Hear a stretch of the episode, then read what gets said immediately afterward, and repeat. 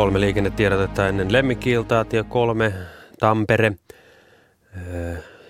Myllypuron eritasoliittymä. Pelastusharjoituksen vuoksi tie suljettu liikenteeltä. Tie kolme Tampere Myllypuron eri, eritasoliittymä. Tie suljettu liikenteeltä. Tapahtumapaikalla käytössä on kiertotie liittymän 49 ramppien kautta. Tie 51 Inko. Siellä onnettomuus, jossa mukana on raskas ajoneuvoliikenne ruuhkautuu. Tie 51 Inko, noin 21 kilometriä ennen Karjaata. Onnettomuus, jossa mukana on raskas ajoneuvo ja liikenne ruuhkautuu. Ja sitten tie 120 Vantaa eli Vihdintie, Rajatorpantie. Tapahtuman aiheuttamat häiriöt ovat ohi. Tie 120 Vihdintie, Vantaa, Rajatorpan tie. Tapahtuman aiheuttamat häiriöt ovat ohi.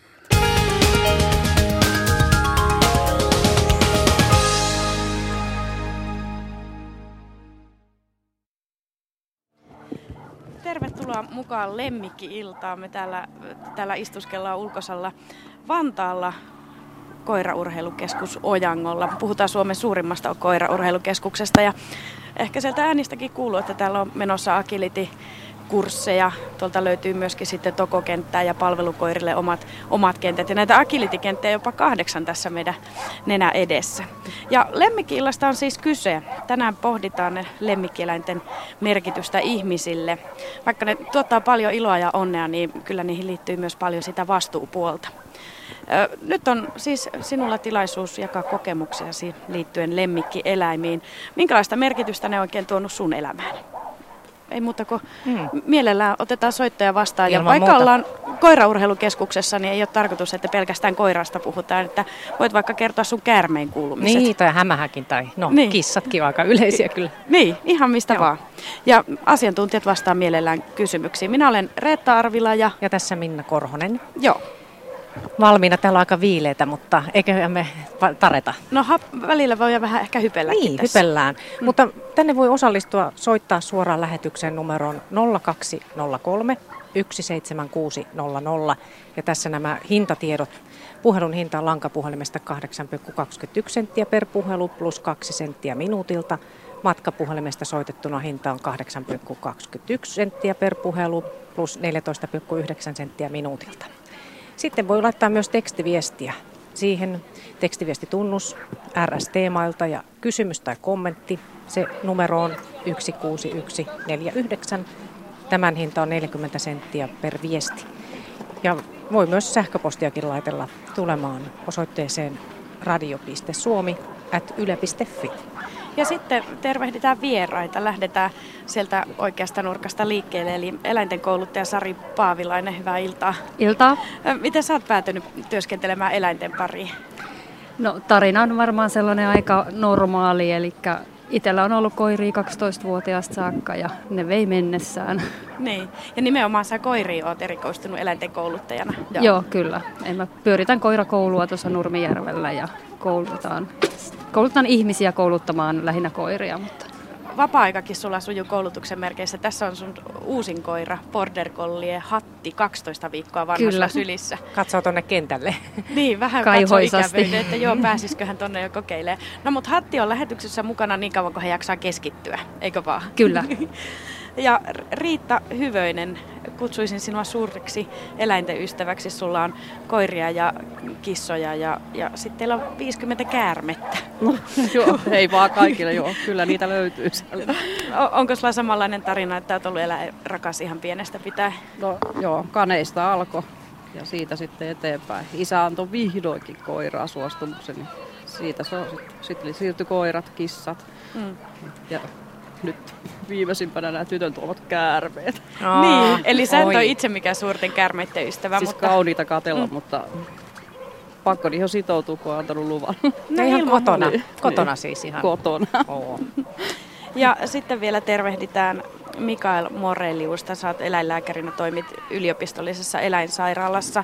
Mitä sinun tehtäviin kuuluu ja mikä pitää sinut kiireisimpänä?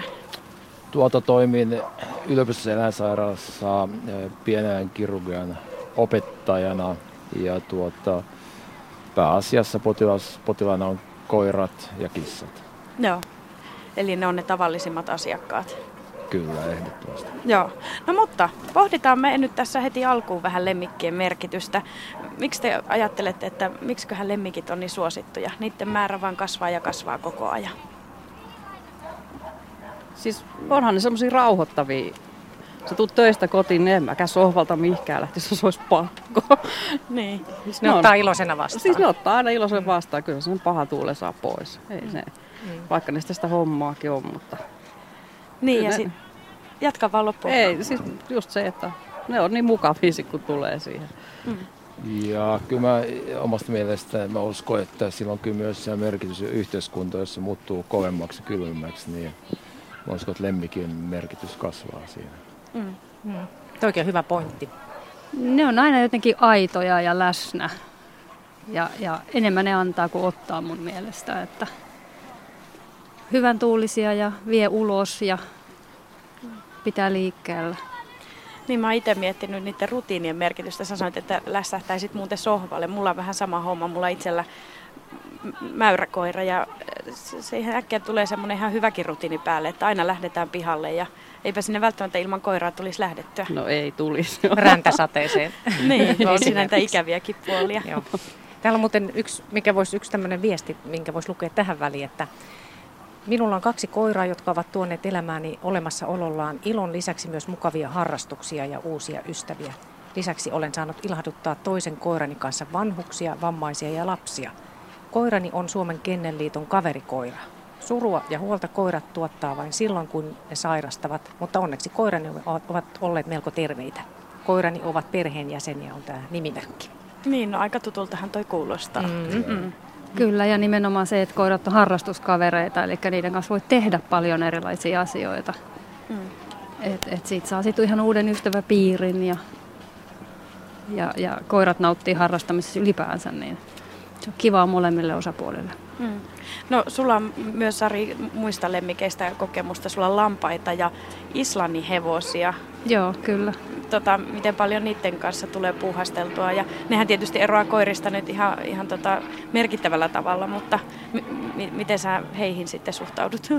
No eläin kuin eläin, että kaikkihan on tietyllä tavalla ihan samanlaisia. Lampaat on itse asiassa hyvin koiramaisia, että ne tulee sinne rapsuteltavaksi ja, ja näin. Ja hevosten kanssa tietysti pääsee ratsastamaan ja, ja niiden kanssa voi työskennellä maasta käsin asioita ja me käytetään niitä meillä myös visiossa, niin kun opetus, niin kun, opetetaan eläinten, tai opetetaan kouluttajia, niin, niin käytetään myös hevosia ja lampaita siinä, että, että kun samat metodit toimii kaikkiin eläimiin. Niin mun hevosille molemmille on opetettu esimerkiksi nouto, mikä on, mikä on aika hauskaa katsoa, kun hevonen noutaa koiran noutokapulaa. Et niiden kanssa voi tehdä tosi pa- paljon. Hatti syö. Nyt se syö sitä tuulisuojusta. Tätä me epäiltiin, nyt se sitten tapahtuu. Kyllä. Kohta tarvitaan eläinlääkäriä. niin, Onneksi se on paikalla. niin no justiinsa hauska itse asiassa, kun Hatti yrittää syödä tuota tuulensuojaa, nimittäin Mikael tuossa äsken kertoi, että aika erikoisia juttuja sieltä koirien ja kissojen mahoista löytyy. Että ei olisi varmaan ihan hirvittävän erikoinen edes tuommoinen tuulensuoja. Ei, ei todellakaan, että joskus, tai monesti tulee miettiäksi mitä kaikkea, että miksi, mikä on syynä, että, että kun koiran mahasta tai suolistosta löytyy aina eriskummallisia asioita ja mitä ne on syönyt. Mm. Että mikä on se, että, ne syö näitä. Mitä kaikkea sieltä on löytynyt? No, kaikenlaista. En, näitä vanhoja ääninauhoja on löytynyt, on löytyy paljon kovia esineitä, aivan, aivan Huh. mitä tahansa Niin. Melkoisia jätemyllyjä. Kyllä, kyllä. No, nyt kun on käsitelty sun lampaat, niin vielä haluan kysyä Sarilta näistä käärmeistä. Mä en nyt pääse yli tästä 50... Riitta. Riitta, anteeksi. näistä käärmeistä, eli 50 käärmettä teillä nyt, nyt on. Miten sä oot niihin tottunut? Sä sanoit, että kauniita katsella, mutta ei niihin ole vielä ihan sinuiksi päässyt. Ne on siis sun tyttären Ne on, käärmeitä. joo. Et, siis, no pakko niin on niinku, mennä, siis en mä hirveästi osallistu esimerkiksi ruokkimiseen, mm. tämmöiseen siivoamiseen ja tämmöiseen. Et ne on ne on vielä ällöttäviä siinä vaiheessa. Mutta sekin, että jos, jos joku semmoisen haluu, niin kyllä siihen on, niin kuin, pitäisi opiskella siihenkin, että sä uskallat sen ruoan sille antaa. Hmm. Et mä inhoan yli kaiken, kun mä vaan menen pakastimeen, siellä on hiiri. Oi kauheeta, sepä se. Sä haet jäätölöä, niin siellä on pakastehiiri. Onko ne jossain yhdessä huoneessa ne käärmeet? Ne on jo yhdessä Ettei ne mene pitkin poikin. No jos tulee ulkopuolella, se on manan lapiosta. Herää semmoinen vierellään. Niin. Mutta nämä on itse asiassa hyvin yleisiä nykyään kaikki nämä matelijat ja On, käärmeet. on. On. Otetaan viesti täällä, että hei arvon raatilaiset siellä studiossa, tosin ulkonahan täällä ollaan. Niin, koiraurheilukeskuksessa. Niin. Hankin tänä kesänä kaksi kissaa, Uros ja Naaras kissanpennut. Kesä menikin mukavasti ja kissat muun muassa etsivät hiiriä ahkerasti. Kissat vietiin myös eläinlääkärille ja häntä antoi asianmukaisen rokotuksen. Noin viikon kuluttua rokotuksesta uroskissa vain hävisi omille teilleen. Epäilin tosin, että jokin ötökkä tai käärme olisi sitä pistänyt. Voisiko kissa kuolla esimerkiksi ampiaisen pistoon? Niitä kyllä tontillani vielä on ollut. No sitten tämä jatkuu vielä, että kovasti olen kaivannut menetettyä kissaa, enkä usko, että se tuo, tulee takaisin. Ja, ja enpä olisi uskonut, että kissoihin kiintyy niin äkkiä. Kissat ovat lemmikkinä tosi mukavia, varsinkin täällä maalaisolossa, kun ne saavat josta vapaasti. Tosin täällä on vaaroja enemmän kuin esimerkiksi, kuten esimerkiksi ilveksiä, kettuja, haukkojakin on. Kissolla on niin sanottu terapeuttinen vaikutus ihmiseen, mutta mietin vain, että eläinlääkärin palvelut ovat suht arvokkaita. Toisin sanoen hintakilpailu ei taida pahemmin olla. Tämmöinen viesti. Eli siinä on oikeastaan kaksi kysymystä. Niin oli, tämä oli tämä, Mm, voiko, pisto. voiko kuolla kissa ampiaisen pistoon ja sitten tämä hinta, eläinlääkärin hinta. Sanotaan, että ampiaisen pistoon, jos se nyt hengi, jos se aiheuttaa voimakkaan hengitystä ja turvo, turvotuksen, niin totta kai se voi hankaloittaa hengitystä sitä kautta kuolla. Öö, Ja, mutta tapaturmathan on hyvin mahdollisia. Mm. Taas toisaalta, kunhan säät kylmenee, voi olla, että kissa palaakin vielä. Niin, sekin on mahdollista. Että äh, ei se ole mahdotonta, että jos se on kastroimaton kolli, että se on käy vähän maailmalla ja sitten kun mm. routo tulee, niin porsas palaa. No, miten tämä toinen puoli tässä oli tämä, että eläinlääkäreiden hintakilpailua ei taida No. pahemmin olla? No sanotaan, että eläinlääkäritoiminnassa on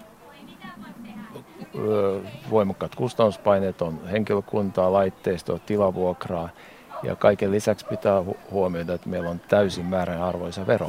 Se on lähes neljäsosa hinnasta on, on, on puhtaasti veroa, että sehän Ja on se vielä nousee vuodenvaihteessa. nimenomaan, eli, eli se lisää sitä kusta, ö, se nostaa hintoja. Kyllä, näin. Tämmö- Tämmöisiä vastauksia siis tähän. Mm. Hyvä. Puhutaan vähän tota, eläimenpidon ja lemmikin omistamisen siitä vastuupuolesta. Mitä te ajattelette, että mikä on se suurin, suurin vastuu, mitä, mitä se lemmikin ottaminen tuo mukana? No. Sehän tietenkin riippuu lemmikistäkin myös vähän, mutta Mielestäni lemmikin ottamisessa se on aina helppo ottaa se lemmikki, mutta sitten muistaa, että kissaa voi elää 20 vuotta. Et pitää miettiä 20 vuotta eteenpäin se vastuu.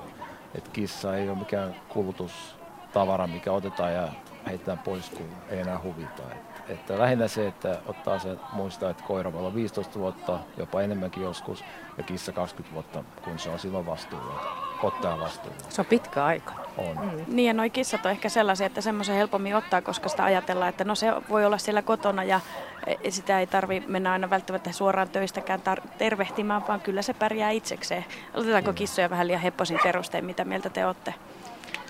Siis se luulen, pentu on niin helppo ottaa. Niin. Oli se mikä eläin tahansa, niin, Niin. se on vaan se helppo ottaa, mutta et just se, että et on sit valmis panostamaan siihen sen eläimen hyvinvointiin myös, niinku, myös siihen, että sillä on järkevää tekemistä ja, ja, ja tota, että se pääsee riittävästi liikkumaan ja saa niinku jotain älyllistä tekemistä, niin se on aika tärkeä, mikä aina välillä unohdetaan, että, että ne kissakin, jos se on sisäkissa, niin se on 24-7 sisällä, niin sen elämä voi olla aika tylsää.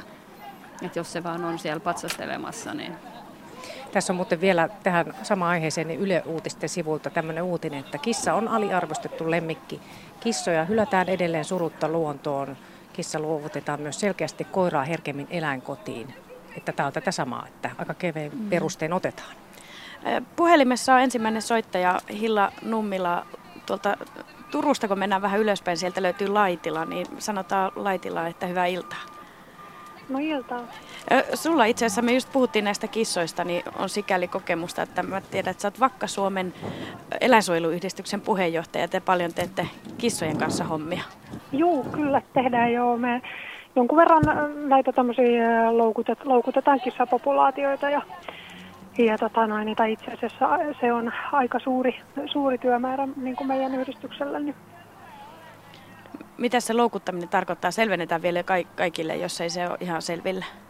Eli semmoiset villintyneet puolivillit kissat, mitä ei käsin saada kiinni ja ne täytyy syystä tai toisesta ottaa kiinni. Yleensä on tilanne, että ne on lisääntyneet ja populaatiokoko on sit jo suuri parista kymmenestä sitten 5-60 kissaan, niin, niin, niin tota, sinne viedään paikalle noita supiloukkuja ja, ja niihin sitten ruoan avulla kissa houkutellaan ja, ja tota, saadaan, saadaan sillä tavalla turvallisesti otettua kiinni.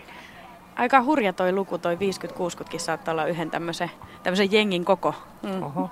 Mm. Juu, ja kyllä, kyllä niissä rupeaa näkymään, näkymään semmoista, että on erilaisia tauteja ja, ja muuta semmoista, että paljon tappelee ja, ja kissat keskenään ja, ja pentujen kuolleisuus on tietysti aika suuri, kun siellä on erinäköisiä viruksia ja silmätulehduksiin paljon pentuja kuolee ja muuten. Niin. Mm. No mutta näistä kissoista sitten, sulla on ilmeisesti kotonakin kissoja, mutta mitä muita lemmikkieläimiä sulla löytyy? No meillä on kisso, kolme kissaa, niiden lisäksi on koira ja sitten on neljä aasia ja sitten on muutamia lampaita ja kukkoja kasvatetaan sitten niin kuin omaan ruokapöytään. Toi aasi on vähän erikoisempi lemmikkieläin ja niitäkin on neljä kappaletta. Minkälainen lemmikkieläin oikein aasi on? Aasi on kauhean mukava lemmikkieläin. Se on vähän yleisesti ajatellaan ainakin, että lepposampi ja oman kokemuksen mukaan vähän lepposampi kuin hevonen. Ja tota, se on semmoinen äh, mukava kumppani, uskollinen, luotettava, ei niin helposti koulutettua kyllä, kyllä kuin hevonen, mutta tota noin, niin, semmoinen äh, persoonallinen ja, ja tosi, tosi mukava kiltti lemmikki. Hmm. Ö, vielä, vielä Hilla sinulta kysyy, että tota, mitä oikein eläimet on tuonut sun elämään? No oikeastaan melkein kaiken sisällön, mitä, mitä siihen voi tuoda sitten perheen lisäksi. Se on se on se, se seuraava, mikä, mikä tekee elämään niin kuin sen merkityksen jokaisen arkipäivänä ihan, että tota, on sitten joulu taikka, taikka maanantai, niin, niin, niin, tota, noin, niin parasta mahdollista sisältöä. Arken ja juhlaan. Niin, niin. ne aasit on käytävä syöttämässä. Joo. Mutta ne aasit on kauhean päivä, kiitollisia. Päivä kun... yksi kohokohdista kyllä. Niin ne on kauhean innoissaan, kun niille tuo ruokaa, ei On, ne pitää kovaa ääntä. Ja... Niillä on hauska ääni kyllä aasilla. Joo. Joo. Kiitos Hilla. Kiitos. Ja kuullaan. Kiitos. Joo, kiitos. Hei. Eli Hilla Nummila siis tuossa Laitilasta oli, oli, oli tota langan päässä. Teillä ei kuitenkaan aaseja ole kellään ollut. No, mä oon, mulla on kyllä aasikokemus siinä Ai suhteessa. On. Mä oon aikoinaan tuonut, mä olin hevosharrastajana pitkään ja toin silloin myös kuorman Aasia Irlannista. Kuusi kappaletta toinen eräs Hämeenlinnan seudulla henkilö halusi Aasia ja toin mm. hänelle kuusi kappaletta. No niin, mä, ja, mä oon kovasti ja, haaveillut niistä. Ja siinä oli kriteerejä, että ne piti olla tarpeeksi isoja, että, että niitä pystyy ratsastamaan. Ja eli oli, oli aika vaikea löytää sen kokoisia puhtaita asioita. Mm. Tänne lähetykseen voi soittaa suoraan lähetyksen lemmikkiiltaan numeroon 0203 17600. Mitä sä menisit vielä aaseista, Sari, lisätä? Mä oon haaveillut niistä. Mä oon päässyt niin pitkältä, että mä oon nostanut yhden aasikirjan jo. Että no, mutta tällä hetkellä eläinkiintiö on täynnä kyllä. Että, Hevoset no. riittää. Hevoset riittää ja sitten on tämä pentu tässä, mikä työllistää aika lailla. Ja voi että se on niin sulosen näköinen. Niin se katselee meitä niin, hyvin joo. tarkkaavaisena siinä Kyllä. levollisena. Mutta otetaan lisää viestiä tänne lähetykseen. Nyt kun järjestetään tällainen keskustelu, kannattaa mielestäni vakavasti myös puhua todellakin eläinten tuomasta vastuusta. Mielestäni siinä vaiheessa, kun eläintä hankitaan, täytyy ensinnäkin miettiä esimerkiksi koiraa hankittaessa, jaksaako ulkoiluttaa koiraa, kykeneekö keräämään jätökset pois ja sitten, että pystynkö todella siitä huolehtimaan. Jos vähänkin epäröi jotain kohtaa, ei eläintä kannata hankkia.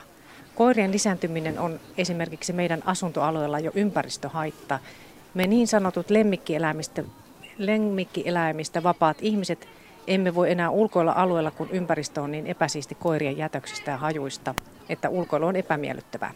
Toivon, että koiravero otettaisiin uudestaan käyttöön. Jos kerta jo rekisteröityjä koiria on yli 600 000 ja jos koiravero olisi esimerkiksi 1000 euroa per koira, olisihan siitä jo verotulojen mukava summa. Näin riittää. Mm. Tämmöinen kommentti. Miltä kuulostaa koiravero? No ei tietenkään hyvältä. Et, et, Aika raju oli tuo raju summa, tuhat joo, euroa. Niin oli. Niin. Tuhat, tuhat euroa vuodessa olisi aika monen koiravero. Kyllä. Ois. Ja sit täytyy mun mielestä kuitenkin yhteiskunnallisesti ajatella, miten paljon nämä tuo hyvää ja niin kuin lisää terveyttä, lisää liikun, ihmisten liikkumista mikä, ja näin. Että, että mun mielestä pahempi ongelma luonnossa on esimerkiksi rikkoutuneet lasipullot ja tölkit ja kaikki muut tämmöiset, että, että ni, niihin voi oikeasti vahingoittaa sekä lapset että niin kuin koirat itseensä tai kuka tahansa. Ja, ja sitten jos olisi muodollinen verosumma, niin se perintään maksaisi enemmän kuin sen tuotto.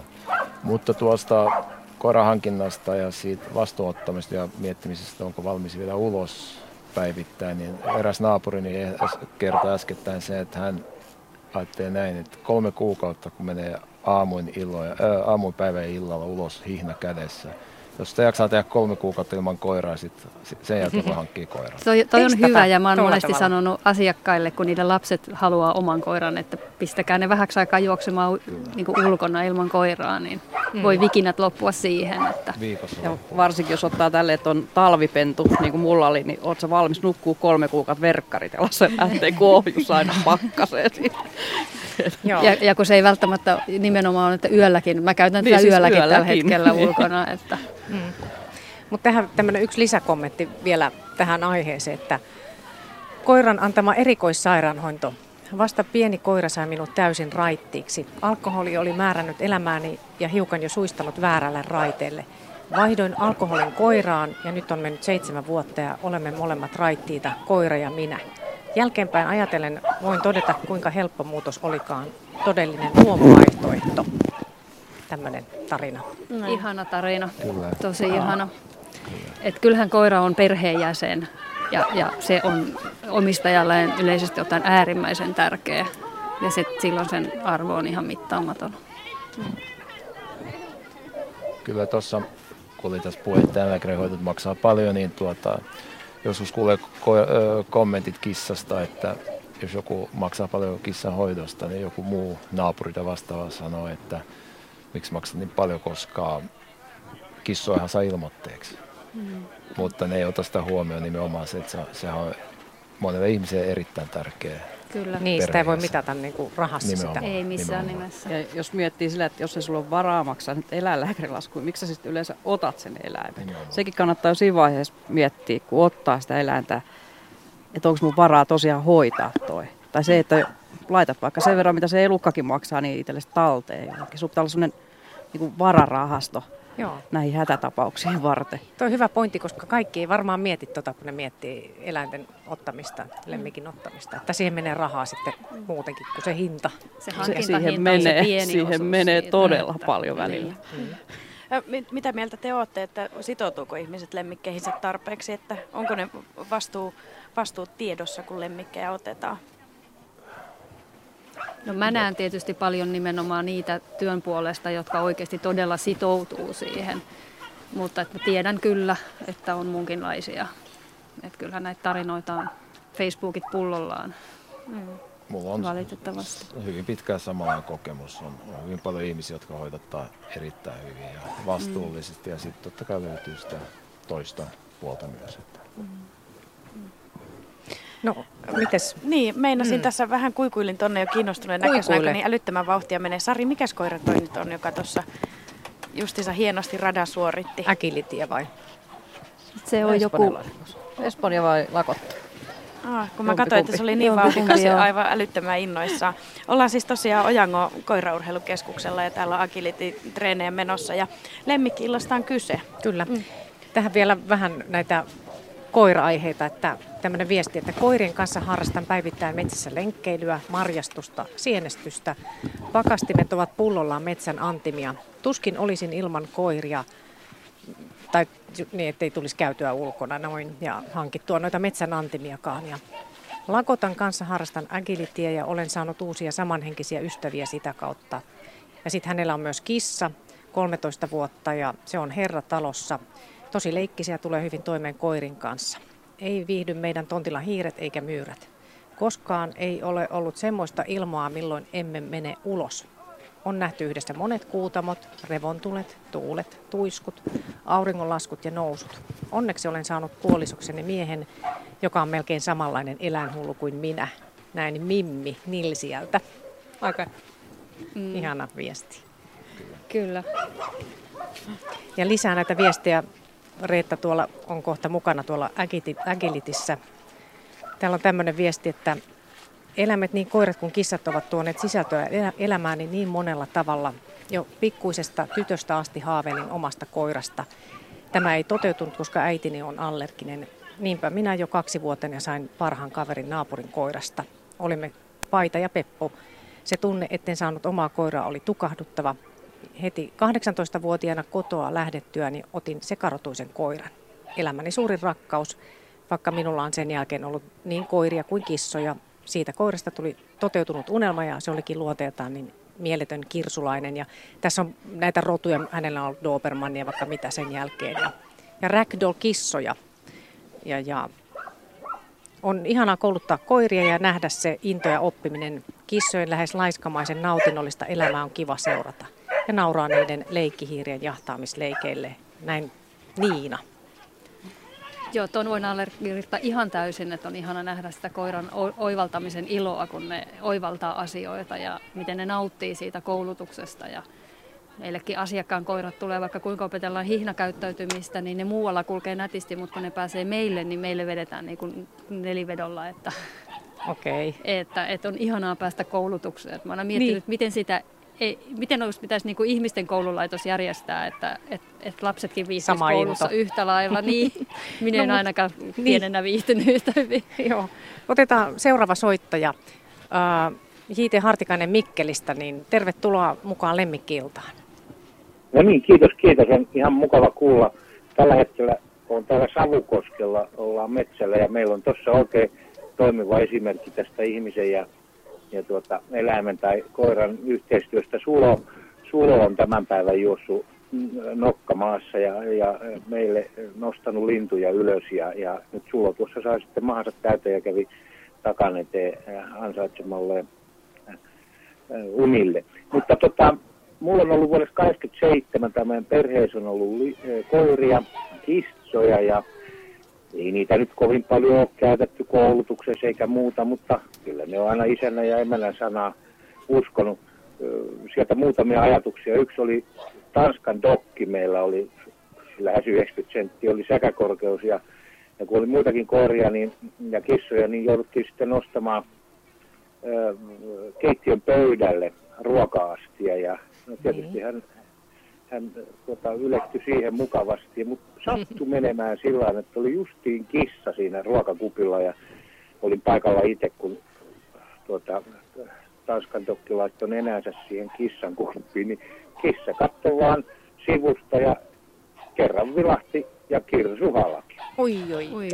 Ei, ei tarvinnut kenenkään kertoa, että kuka on siinä porukassa sitten kingi tai muuta meillä tällä hetkellä on semmoinen aivan pikkuinen Tiipetin spanieli, ja kun on ollut niitä vihikoiraa ja on ollut, ollut tota, Tanskan dokkia, niin tähän vaja, varmaan vajaa viisikiloseen koiraan, niin on, on kyllä jouduttu laittamaan rahaa niin paljon eläinlääkäriä ja muihin kuluihin, että on todettu sitten vaimon kanssa, että kun seuraavan kerran niin koitetaan teillä siellä taitaa olla sitä aasituntemustakin, niin vaihdetaan nyt sitten aasi, jos ei enää tanskatokkeja ole saatavilla. Että, että mitä pienempi toi, toi tuota, eläin näyttäisi olevan, niin sen enemmän siitä on kuluja ja muuta. Onko se näin, hei, Mikael? Joo. Ja vielä semmoinen, semmoinen tuota, eräs ystäväni sanoi näin aikanaan, että akka, lapset ja koira on niin kuin isäntäne pitää jos niistä tulee vihaisia, niin voi katsoa vaan peiliin. Mm-hmm. Täällä elämäntotuuksia singahtelee. Tällaisia, elämän, tällaisia ajatuksia tämä teidän upea ohjelma. Hei, kiitos. Okay, Mahtavaa, kiitos. Joo. Onhan se ainakin koirien kohdalla ja eläinten kohdalla niin, että jos niitä kohtelee huonosti, niin niistä tulee vihaisia että mm. niin pitkälle. Niinpä. Ja kyllä niin kuin koulutustakin tarvii kun mäkin on, mulla on vanha koira ja sitten nuori koira, niin siis vanha oli semmoinen, että eihän sitä tarvinnut kouluttaa, se kulki mukana ja kulkee edelleen mukana näin, mutta sitten se oli kuin yö ja päivä. Nyt mä joudun pakko mennä kouluun sen kanssa, kun mä pärjää sen kanssa muuten. No. Nyt katsotaan, mitä Reetta on löytänyt. Onko siellä koulutettavia kentällä? On. Täältä löytyy kaksivuotias, vajaa kaksivuotias Kamu, Velsin Springern Springer, Springer Spanieli. Springer Spanieli. Mä tässä jo Tiina Jankan kanssa pidin, pidin ääntämisharjoituksia, mutta se ei ihan älyttömän hyvin nyt mennyt. Ja sitten myöskin täällä on Roosa, joka opettelee tätä agility, agility-kouluttajaksi itseäsi. Joo. Tota, tässä on siis sun kasvatti tämä kamu, Tiina, eikö Joo, vaan? kyllä. Tota, kuinka kauan sä oot harrastanut näitä Springer-spanieleita ja nimenomaan Velsin Springer-spanieleita ja sitten tätä agilityä? Minkälainen harrastus tämä on? Mä oon agilitilla aloittanut ensi, ensi kertaa tullut 91 meidän Sakemannin kanssa alkeiskurssi ja silloin agility oli ihan lapsen kengissä koko Suomessa. Velsi on tullut ensimmäinen 98 ja sen kanssa on sitten harrastettu kolmosluokkaan asti ja nyt meillä on sitten tämän kyseisen koiran lapsenlapsi, josta tuli just agility-valio pari viikkoa sitten. Hmm. Kuinka paljon tähän saa aikaa uppoamaan tähän agility-harrastukseen? Ihan liikaa. Kyllä se monta kertaa viikossa helposti siinä harjoitteluvaiheessa. Hmm. Nykyään kun on tämmöinen osaava koira, niin se kerta joskus kaksi. No heti kun tultiin lähetykseen, niin Kamu hiljeni. Niin se äsken haukkumaan to, tosi pontevasti, mutta nyt se ei näköjään halua sanoa mitään. Se ei oikein tästä mikistä tykännyt, mutta, mutta ei se mitään. Kamu, Kamu nätisti odottaa Roosalta vähän, vähän herkkuja ja palkintoja. Ö, miten tosissaan sä suhtaudut tähän agility-harrastukseen? Koiratkinhan siitä kovasti nauttii, mutta kuinka totista, totista homma se on? No kyllä se täytyy lähteä siitä, että koirilla on oikeasti hauskaa. Niitä voi tehdä ihan niin kuin hyviä harjoituksia niin, että koirilla pidetään koko ajan se hyvä vire yllä ja se on mun mielestä se kaiken tärkein, että niistä näkee, että ne nauttii. No mitä tämä harrastus antaa sulle? Onhan se semmoista hyvää liikuntaa, tulee lähdettyä muutenkin juoksulenkille ja, mm. ja sitten sen lisäksi just semmoista koiran kanssa yhdessä touhuumista. Meillä kyllä on niin vilkkaat koirat, että ne olisi vähän ongelmallisia, jos ei niiden kanssa jotain tekisi järkevää. Mm. Ja agility taittaa hyvin sitä, mm. sitä sitten. Kiitos Tiina Janka ja pakko tietenkin nyt sitten Roosalta kysyä, minkä ikäinen sä oot? Mä olen 12-vuotias. Ja onko sä nyt ihan vastikään sitten innostunut agilitista vai? No kyllä mä oon aiemminkin ollut innostunut agilitista, että aina sitä on halunnut harrastaa. No, kuinka kauan sä oot nyt sitten tätä hommaa tehnyt? No olisiko se suunnilleen, mitä se olisi? Niin. oli aika pieni, kun aloitettiin. Puolisen vuotta, niinkö? Puolitoista vuotta. Puolitoista. Niin. Aa, no sä oot siis reilu kymmenvuotiaana aloittanut. No joo, aika lailla. Minkälainen on oikein hyvä agility-kouluttaja? Minkälaisia ominaisuuksia tarvitaan sun mielestä, Rosa? No ei oikeastaan enää mitään Tiinalta, se on niin hyvä. Aha, no minkälainen sä Tiina sitten oot, jos sä oot niin hyvä? Jaa, vaikea sanoa. No, meillä on ollut kyllä kauhean kiva porukka. Meillä on yleensä aina semmoiset syksyiset kerhoillat tavallaan, että, että kun on pentueita meillä kotona, niin on sitten keskusteltu siellä näistä teoriajutuista ja kentällä on kauhean aktiivisesti koirat käynyt ja kyllä ne kummasti kehittyy sekä koirat että ohjaajat. No se on hyvä näin. Minna, voit jatkaa sieltä sitten pöydän äärestä. Kyllä, jatketaan täältä. Heti kysymyksiä vaan on tullut viestejä. Täältä tulee tällainen, että voiko laikakoira tulla vihaiseksi, jos asuu viisi päivää viikossa hoitajien luona ja viikonloput isäntänsä luona? Tottunut jo pennusta alkaen siihen. Molemmissa paikoissa saa hyvää huolenpitoa ja rakkautta. Terveisin Marja Hoitaja. No mä sanoisin tuohon, että, että se voi olla, se riippuu hyvin paljon koirasta. Joku koira voi sopeutua siihen, joku koira ei sopeudu. Et mä aikanaan jouduin itse, itse hankkimaan toisen koiran, koska mä yritin harrastaa koiralla, joka asui mun vanhempien luona ja se siihen selvästi kärsi siitä, että se oli välillä mun luona ja välillä vanhemmilla ja se ei oikein tiennyt missä sen koti oli. Mm. Mutta kyllä sitten, kyllä mä nyt mieluummin suosittelen, että koiralla on yksi koti, mutta jotkut koirat voi sopeutua siihen, että se on hyvin Aa. yksilöllistä. Joo. No, siinä oli vastausta sitten ja otetaan seuraava kysymys saman tien. Minulla on kahdeksan vuotta vanha leikattu kollikissa – runsas kuukausi sitten sillä todettiin diabetes. Nyt kissa saa insuliinia viisi yksikköä aamuun ja illoin, mutta juominen ja pissaaminen eivät ole vähentyneet. Kuinka suureen insuliinimäärään voidaan mennä isolla kissalla? Terveisin hämmentynyt omistaja.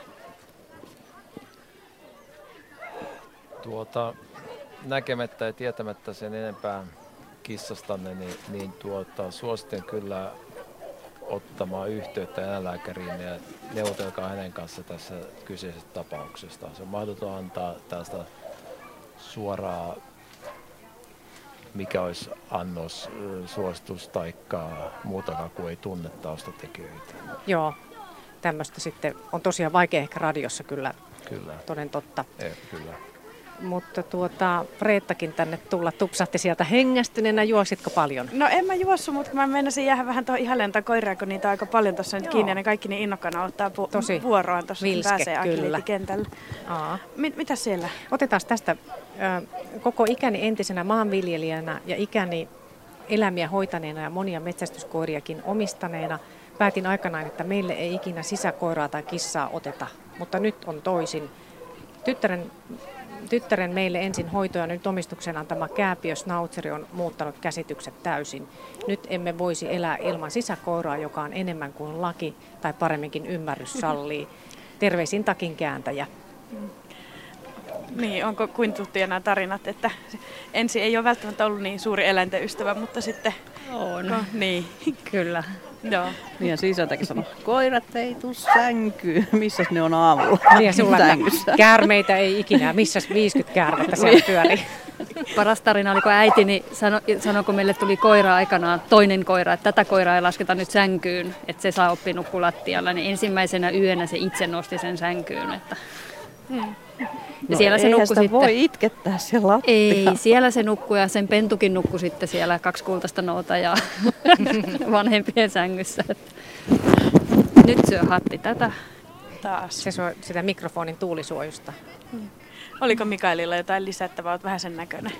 No, tämä metsästys, metsästy, metsästä, metsästystä harrastava henkilö ja tuota, pienen sisäkoiran otto, sit mä tunnen omasta perheestäni appiukko on myös kova metsämies ja aina ollut metsäkoiria, mutta nyt on, hän on kaksi Yorkshire Terrieria oikein silmätterinä sisäkoirina.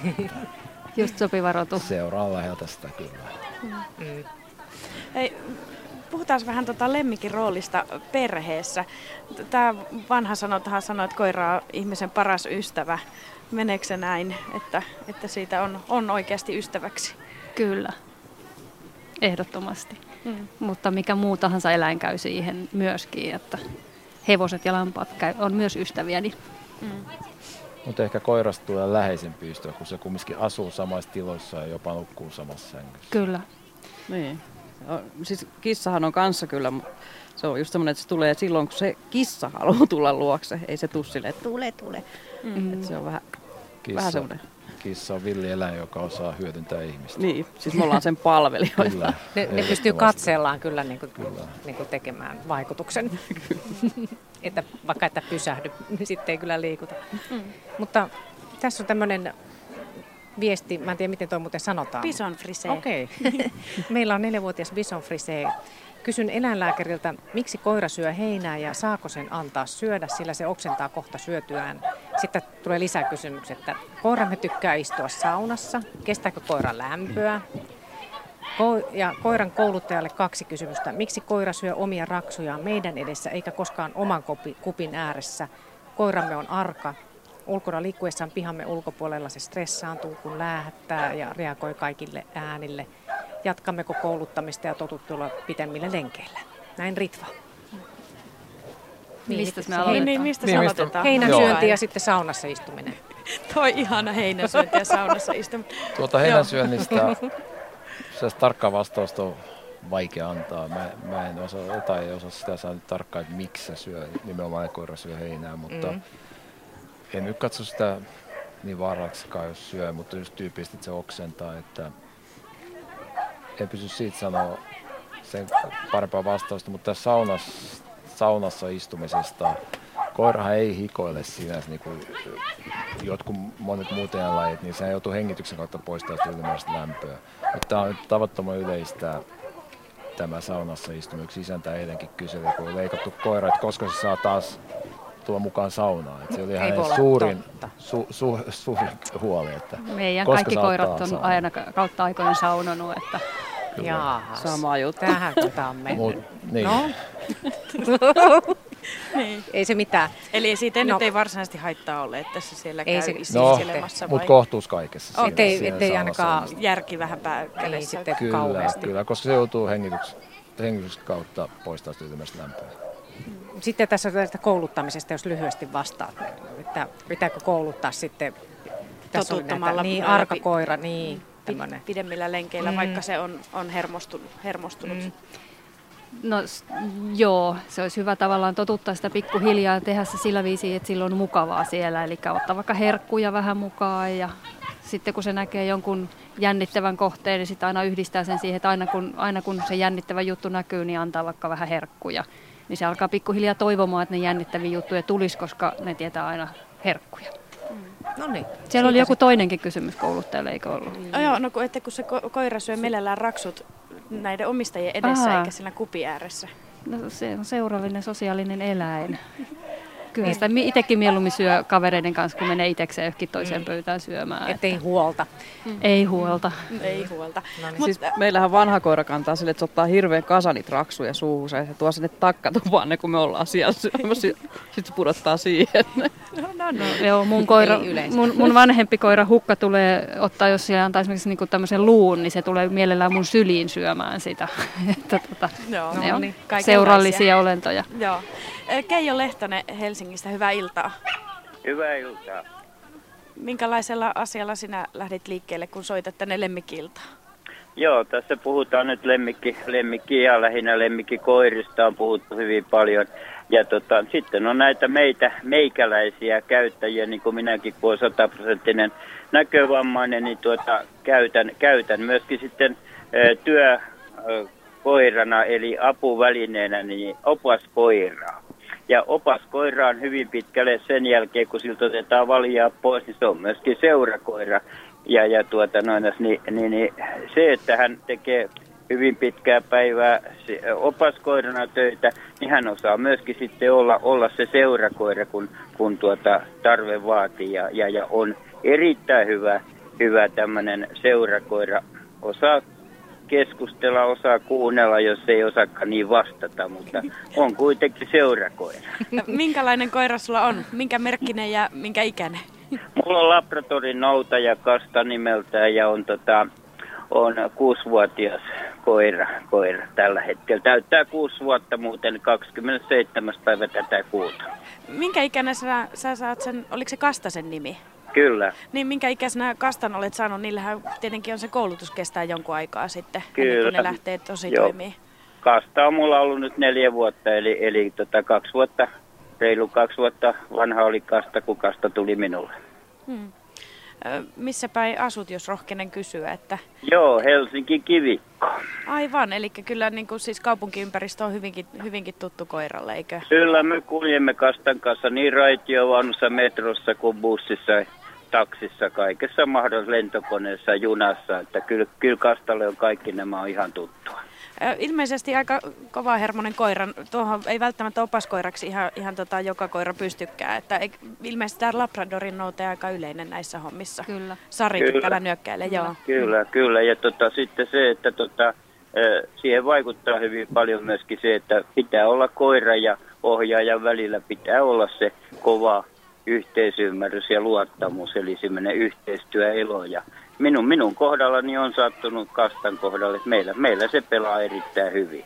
Hmm. Ja tota, nyt haluaisin tuoda tässä, tässä tämmöisen miinusmerkkisen asian esille, että kun hyvin paljon kuulee, siis kun en näe, mutta kuulen, kun muut koiran omistajat tuolla nyt sitten kulkevat koiriensa kanssa, niin mä ihmettelen sitä, että miksei me perille, että koira kuulee, minkä takia sille pitää huutaa jumalattomasti, kun sitä käsketään, ja miksi sille pitää kiroilla, koska ei se kirosana ole se koiran nimi. Mm. Miksi ei käytetä sitä koiran nimeä ja, ja sanota sille hiljaa, että, että seisot tai istut tai jotain muuta vastaavaa. Miksi sille pitää huutaa aivan valtavasti? Niillä on varmaan vielä hyvä kuulo kaiken lisäksi. Kyllä. Nimenomaan. Taitaa niin. olla koulutus vähän keskeä ja sitä sitten korvi, korvataan mitä, kovalla niin äänellä. Jotenkin häiritsee minua, mutta, tota, mutta mennään vaan, että koska minulle ainakin kasta tottelee lähes kuiskaamalla. Että. Niin, no sulla on aika tota, tietenkin hyvin tottelevainen koira, mutta siis oikeassa kyllä siinä olet, että ei sille koiralle auta haukkua, ei se haukkua, kun siis huutaa. Eikä murista. Niin. Joo, haukkua, haukkua voi ja murista Niin. voi ja, ja voi Niin, saada mutta se huutaminen. Mm. Joo, huut- Ja kiroilu. mutta ihmisten kiroileminen, se, se ei minun mielestä ei ole oikein. No mutta ihan hyvän pointin toit kyllä esille, koska eihän se nyt ihan oikein ole. Koira vaan hämmentyy sitä entisestään, kun, kun sille Niin. huudetaan, eikö Mm. vaan? Kyllä, ja siinä ehkä puretaan Mä vähän omaa turhautumista. korostaa sitä, että vaikka on työkoira ja vaikka on tämmöinen käyttökoira ja, ja näin, niin tota, myöskin se on erittäin hyvä seurakoira, siis tämmöinen, että hänestä on myöskin hyvin paljon lemmikiksi.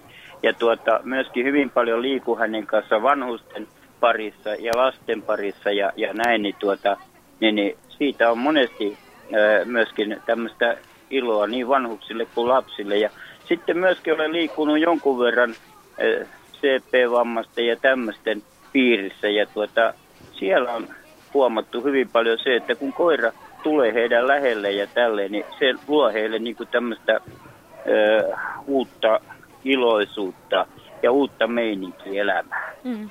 Ja Kiitoksia Keijo Lehtonen soitosta. Ja Oli, oli ilo keskustella kanssanne. kiitoksia. Kiitos. Ja Kastalle terveisiä. Joo, Joo, kiitos, kiitos hyvästä ohjelmasta. Joo, Kiitos, hei hei. Täällä muuten koira syö jo pöytää. Joo, no 12 viikkoa ei vielä ihan oikein ymmärrä, että mitä, mitä saa syödä ja mitä ei. Joo, sen koulutus on vähän kesken vielä. Tässä on ihan yksi lause vielä ennen merisäätä, että minulla on ollut 22 vuotta erilaisia koiria. Nyt on kuudes kansalliskoiramme punaturkki nappisilmä turve. Tuskin on viisaampaa eläitä kuin oma koirani. Koskaan ei tule mikään kaikuna takaisin, jos kerron sille huoliani tai muuta. Yhdessä eletään 24 tuntia päivä ja joka päivä ta- tahdon hoitaa ja huolehtia turresta. Näin siis kerrottiin, että huolia voi kertoa myös koiralle. Se, se katsoo varmasti siellä ihan Ne luottavaisin ja mielin. lohduttaa, Mm. kyllä. Mutta ihan pikaisesti vielä, kun tuota, Keijo otti esille tuon koiralle huutamisen, niin ootko sä tuota, Riitta huomannut sitä se tai hyötyä, että koiralle huutaa? Siis mä huudan naama punaisena tunnustan välillä. Sitten koira katsoo mua tyhmänä. Siellä, mitä sä teet? Niin, ei siitä hyötyä ole. Sitten on vaan niinku mietittä, mitä hölmö, mitä sä huudat. Niin. Sanoinko mä just, että koulutus kesken, jos täytyy huutaa? Sano. Se on edelleen nuoremman kanssa kesken. Joo. Kyllä. Kello tulee kymmentä vaille seitsemän ja on siis merisäätietojen vuoro ja lemmikkiiltä sitten jatkuu täältä Vantaalta Ojangon koiraurheilukeskuksesta. Viilenevästä illasta. Viilenevästä illasta.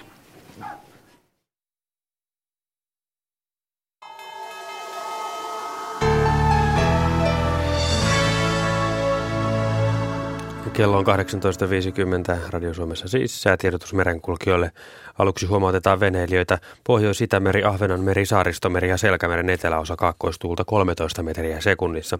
Siis huomautus veneilijöille Pohjois-Itämeri, Ahvenanmeri, Saaristomeri ja Selkämeren eteläosa kaakkoistuulta 13 metriä sekunnissa. Pohjois-Fennoskandiassa on korkeapaine, Brittein saarilla on voimakas matalapaine. Osakeskus syvenee huomenna Etelä-Skandinaviaan. Huomenna kaakkoistuuli voimistuu. Ja odotettavissa huomisiltaan asti Suomenlahti idän ja koillisen välistä tuulta 2-7 metriä sekunnissa. Huomenna tuuli kääntyy kaakkoon ja voimistuu vähän iltapäivällä 4-9 metriä sekunnissa. Enimmäkseen hyvä näkyvyys, paikoin heikkoa sadetta. Pohjois-Itämeri, Ahvenanmeri, Saaristomeri ja Selkämeren eteläosa, idän puoleista tuulta 3-8 metriä sekunnissa, aamuista alkaen voimistuvaa kaakkoistuulta, päivällä 8-13 metriä sekunnissa, paikoin heikkoa sadetta, huomenna lounaasta alkaen sadetta. Selkämeren pohjoisosa merenkurkku ja perämeri vähitellen heikkenevää idän ja kaakon välille kääntyvää tuulta yöllä 2-7 metriä sekunnissa, aamuista alkaen vähän voimistuvaa kaakon puolesta tuulta, päivällä 4-8 Selkämeren pohjoisosassa ylimmillään 10 metriä sekunnissa.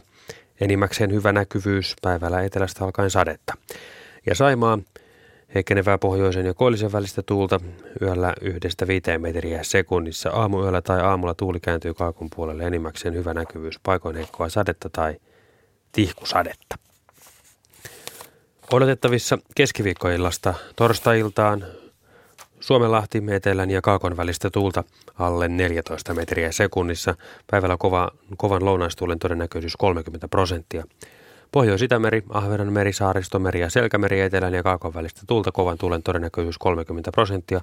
Yöstä alkaen etelän ja lounaan välistä tuulta alle 14 metriä sekunnissa. Ja merenkurkku sekä perämeri idän ja kaakon välistä tuulta alle 14 metriä sekunnissa. Säärannikkoasemilta tänään kello 18. Haapasaaressa lämmintä oli 9 astetta, tuuli kävi koillisesta 3 metriä sekunnissa pilvistä ja näkyvyyttä 27 kilometriä. Kotkarankki 9, koillinen 5, Orrengrund 9, koillinen 6. Emäsalo 9, Pohjoiskoillinen 4, Kalpuragrund 9, koillinen 6. Eestiluodon tuulitiedot Pohjoiskoillinen 3, Harmaja 10, Pohjoiskoillinen 3, pilvistä 45. Mäkiluoto 10, koillinen 6, Bokashär 10, koillinen 4, pilvistä yli 50. Jussarö 10, koillinen 5, pilvistä yli 50, Hankotuliniemi 10, itäkoillinen 6. Russarö 10, itäkoillinen 7, Venö 10, itä 6. Uuttöö 10, itä 7, pilvistä yli 50, Bookshare 10, itäkoillinen 7. Risna 11, itä 1, pilvistä 50, Gotska Sandön 12, itä 2, 40. Rajakari 10, koillinen 4, Fagerholm 10, koillinen 5. Kumlinge 10, itäkoillinen 4, pilvistä yli 50, Nyham lämmintä 10 astetta, itätuulta 6 metriä sekunnissa, pilvistä ja näkyvyyttä yli 50 kilometriä. Märket 10, itäkoillinen 8, Isokari 10, itäkoillinen 7, pilvistä yli 50. Kylmäpihlaja 9, koillinen 7, yli 50, Tahkoluoto 9, itäkoillinen 3, pilvistä yli 50. Kristiina Kampoki Karhusaari 9, itäkoillinen 4, Breitsääret 9, pohjoiskoillinen 7. Strömingsbodan 8, koillinen 7, Valassaaret 8, koillinen 9. Kallan 8, koillinen 6, Tankkar 8, pohjoiskoillinen 8, pilvistä yli 50. Ulkokalla 8, koillinen 8, Nahkiainen 7, koillinen 6. Raahe 7, koillinen 4, yli 50, Ulu Vihreä saari 7, koillinen 4 ja yli 50 kilometriä näkyvyyttä. Marjaniemen, Marjaniemessä lämmintä 7 astetta, mitä koillistuulta 5 metriä sekunnissa, selkeää ja näkyvyyttä 30 kilometriä.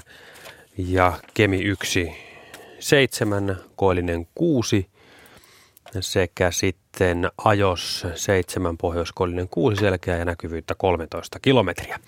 Meriveden korkeuksia on mitattu tänään kello 17, Kemi ja Oulu miinus 5 senttimetriä, Raahe plus 0, Pietarsaari plus 9, Vaasa plus 13, Kaskinen plus 19, Mäntyluoto plus 20, Rauma plus 24, Turku plus 27, Föglö plus 26, Hanko plus 27, Helsinki plus 24 ja Hamina plus 23 senttimetriä. Ja Alkon korkeus tänään kello 16 oli Pohjois-Itämerellä 0,8 metriä.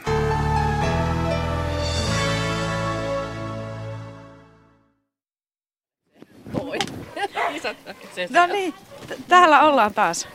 Pankaas luurit korville, hyvät Joo, vieraat. pitää laittaa muuten huppua päähän, mutta korvat paleutuu. Niin ja kohta täällä istutaan ehkä myös pimeässä. Ollaan siis Mitäs? Vantaalla koiraurheilukeskuksessa. Niin. Ja lemmikki-ilta. Ö, Vielä vähän tuossa päästiin jo alkuun sen asian kanssa, että mikä lemmikin rooli on perheessä, mutta mitä mieltä te olette, että onko lemmikit jossakin tapauksessa nostettu vähän liiankin suurelle jalustalle, että onko se koiran rooli tai, tai jonkun muun lemmikin rooli, niin kuinka, tai millainen se on useimmiten nykyään? No ehkä, ehkä se menee välillä vähän yli. Eihän sitten vihkää pääse. Sitten kun se elämä on vaan sen eläimen ympärillä, niin ehkä se silloinkin on vähän niin kuin... Mikä susta tarkoittaa, että menee vähän liian yli? No just se, että sulla ei ole mitään muuta kuin periaatteessa se eläin. Mm. Sä meet jonkun luokse, niin sulla su, vaan eläin, eläin, eläin, se eläin. Niin. Et, niin kuin, et sä et enää puhukaan mistään muusta kuin eläimestä. Niin kuin ei ole muuta elämää kuin se eläin. Niin. on, eikö se ole vähän liikaa silloin? Niitä hurahtaa niinku- ihan täysin. Niin, että voihan se hurahtaa harrastuksia ja muihin, mutta sitten täytyy kuitenkin jotain muutakin elämää sitten olla. Mm. Mm. Mitä Sari Paavilainen sanoo, Mun, että mun mielestä se on aika hyvä ajatus, että se on perheen jäsen siinä, missä muutkin, että et, et siihen suhtaudutaan tasapuolisesti muiden kanssa. Että eihän se saa tietenkään mennä esimerkiksi lapsien ohi tai näin, mutta se, että siitä huolehditaan samalla tavalla ja, ja näin, että en mä tiedä voiko se sitten olla yli, jos, jos sitä niinku, jos on sitä, että siitä huolehditaan vaan hyvin. Mm. Niin, mutta unohdetaanko välillä, että se on tosiaan kuitenkin vain eläin, se lemmikki? Nimenomaan. Se on, no. se on tärkeää, että kumminkin pitää mielessä, että se on eläin eikä ihminen. Eli joskus kun näkee, jo, jo, et, että sitä pidetään kuin, kuin ihmistä, jopa koruja, jopa kaikkea tätä. No Suomessa ei ehkä näitä ylilyöntejä niin paljon, mutta... Täälläkään enää veryttelyasuja koirien päällä vielä. No ei vielä. niin. Niin, agelitikoirilla on varmaan lämmitysvaatteita niin. ja näitä, niin. että lihakset pysyy kunnossa. Ja sitten saunaa tänne jälkeen. Niin, ja hierojalle. Mm. Niin ja sitten kuntosaliin on koirille. Ja niin, uimahalliin. No, se on kaikenlaista. Niin, ja sitten tavallaan se, että mä, mä tarkoitan myös sillä, että kun sitä eläimestä huolehditaan, niin otetaan koko ajan huomioon sen eläimen tarpeet, että ne on erilaiset kuin ihmisten tarpeet. Eli, eli siitä täytyy huolehtia, mutta että, että hevoset esimerkiksi asuu mieluummin pihatossa ja ulkona kuin lämmitetyssä tallissa. Et, et ei suhtauduta niihin samalla tavalla kuin, tai ajatellaan ja otetaan selvää, mitä se eläin tarvitsee ollakseen tyytyväinen. Ne on aika erilaisia tarpeita kuin meillä ihmisillä. Onko siellä minä jotakin no, viestiä? Tässä on tämmöinen, että kun lemmikkien kanssa tulee ongelmatilanteita, kannattaa kääntyä ihmisten puoleen, jotka ovat oikeasti opiskelleet eläinten käyttäytymistä. Alalla on niin paljon kaiken maailman kuiskaajia, joiden neuvoilla voi saada paljon pahaa aikaan. Itselläni on kokemuksia molemmista ja olen todella onnellinen, että löysin tieni taitavan kouluttajan myötä positiivisten koulutusmenetelmien pariin. Näin kirjoittaa Outi. Niin, Sari, sulla on varmaan kaikenlaisia kokemuksia myöskin tältä alalta. Sä itse oot siis valmistunut ihan eläinten kouluttajaksi, että sikäli... Kyllä, mm. eli suorittanut on näyttötutkinto ja se suoritet, näytetään työn ohessa, että sen työn osaa ja se, se on oikeastaan niin kuin yksi tärkeä pointti koko tutkinnolle, eli se, että saadaan nämä eläinten koulutusmetodit vähän inhimillisemmäksi. Että et just koulutetaan positiivisella vahvistamisella ja, ja rankasullahan koira ei ylipäätänsä opi mitään, että se on aika niin kuin, lisätty rankasu, eli tavallaan, että me käytetään pakotteita ja muita, niin se koira ei opi siitä mitään. Eli mieluummin keskitytään siihen, että kerrotaan taksikuskillekin, että minne ollaan menossa, kun se minne ei mennä, niin on yleensä se nopein tie päästä perille. Niin sama juttu eläinten kanssa, eli vahvistetaan niitä käytöksiä, mitä me halutaan, halutaan sen eläimen tekevän ja sitten ei välitetä niistä. Uutisia ja urheilua on luvassa seuraavaksi ja lemmikiltä jatkuu sitten.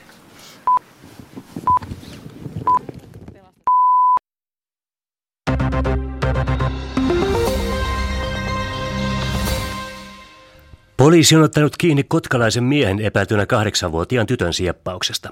Kiinniotto tapahtui noin tunti sitten. Poliisi jatkaa rikoksen tutkintaa ja tiedottaa asiasta lisää huomenna. Kahdeksanvuotias tyttö löytyi iltapäivällä kolme tuntia kestäneen sieppauksen jälkeen. Hänet löydettiin 15 kilometrin päässä sieppauspaikalta. Poliisin mukaan tyttö on fyysisesti kunnossa. Hänellä oli katoamishetkellä mukana oma matkapuhelimensa, jolla hän pystyi pitämään yhteyttä äitinsä ja hätäkeskukseen. Etsinnässä käytettiin apuna hätäpaikannusjärjestelmää. Pääministeri Jyrki Kataisen mukaan Suomi ei suostu Euroopan kriisirahaston koon kasvattamiseen. Kataisen mukaan hallitus miettii parhaillaan, millaisiin toimiin Suomi on valmis. Pääministerin mukaan kriisimaiden tukeminen toisten euromaiden lainoilla ei ole järkevä ratkaisu. No sitä ei ole tarkoitus kasvattaa. Vivuttaminen on vaihtoehto kriisirahaston kasvattamiselle, eli sitä ei voi, ei voi sitä itse kriisirahastoa kasvattaa. Hallitus käy asian läpi ja sitten toimittaa siitä kirjelmää eduskunnalle. Meillä on vielä keskustelut kesken, mutta kriisirahaston koon kasvattamiseen me emme suostu. Enkä itse ole kuullut yhdenkään maan edes sitä esittävän. Suomen, Saksa ja Hollannin rahaministerien tapaamiseen Vantaalla osallistunut Saksan valtiovarainministeri Wolfgang Schäuble ei halua ottaa selvää kantaa Euroopan pysyvän kriisirahaston kasvattamiseen vivuttamalla. Schäublen mukaan EVMn lainakapasiteettia ei periaatteessa pitäisi kasvattaa. Työttömien määrä lisääntyi elokuussa viime vuodesta. Tilastokeskuksen mukaan työttömiä oli 199 000, eli 22 000 enemmän kuin viime vuoden elokuussa. Näin elokuun työttömyysaste oli 7,3 prosenttia. Bensiinin litrahinta on noussut kaikkien aikojen ennätykseen. Öljyalan keskusliiton mukaan litra 95 oktaanista bensiiniä maksaa keskimäärin euro 74 senttiä. 98 oktaanisen hinta on euro 79 senttiä litralta. Tämä on niin ikään ennätys. Hinnan nousu johtuu varsinkin euron arvon laskusta. Raakaöljyn hinta määritellään dollareissa. Bensiinin hintaennätyksestä kertoi ensimmäisenä STT. Ja vielä säätietoja. Maan etelä- ja keskiosassa enimmäkseen pilvistä ja paikoin sadetta. Yön alilämpötila kahdesta seitsemään astetta ja päivän ylin seitsemästä 12 astetta. Maan pohjoisosassa enimmäkseen puolipilvistä tai pilvistä ja poutaa. Yön alilämpötila miinus kolmesta plus kolmeen ja päivän ylin kahdesta kahdeksaan astetta.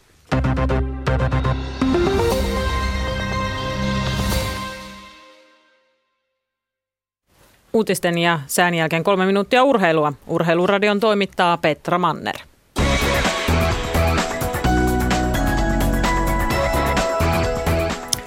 Jäkikon SM-liigassa on käynnissä kuusi ottelua. Tässä tilanteita avauserien lopulta. Blues Kalpa ensimmäisellä erätauolla tilanteessa 0-1. HPK pelikaan siellä vielä minuutti pelaamatta tilanne 2-1 HPKlle.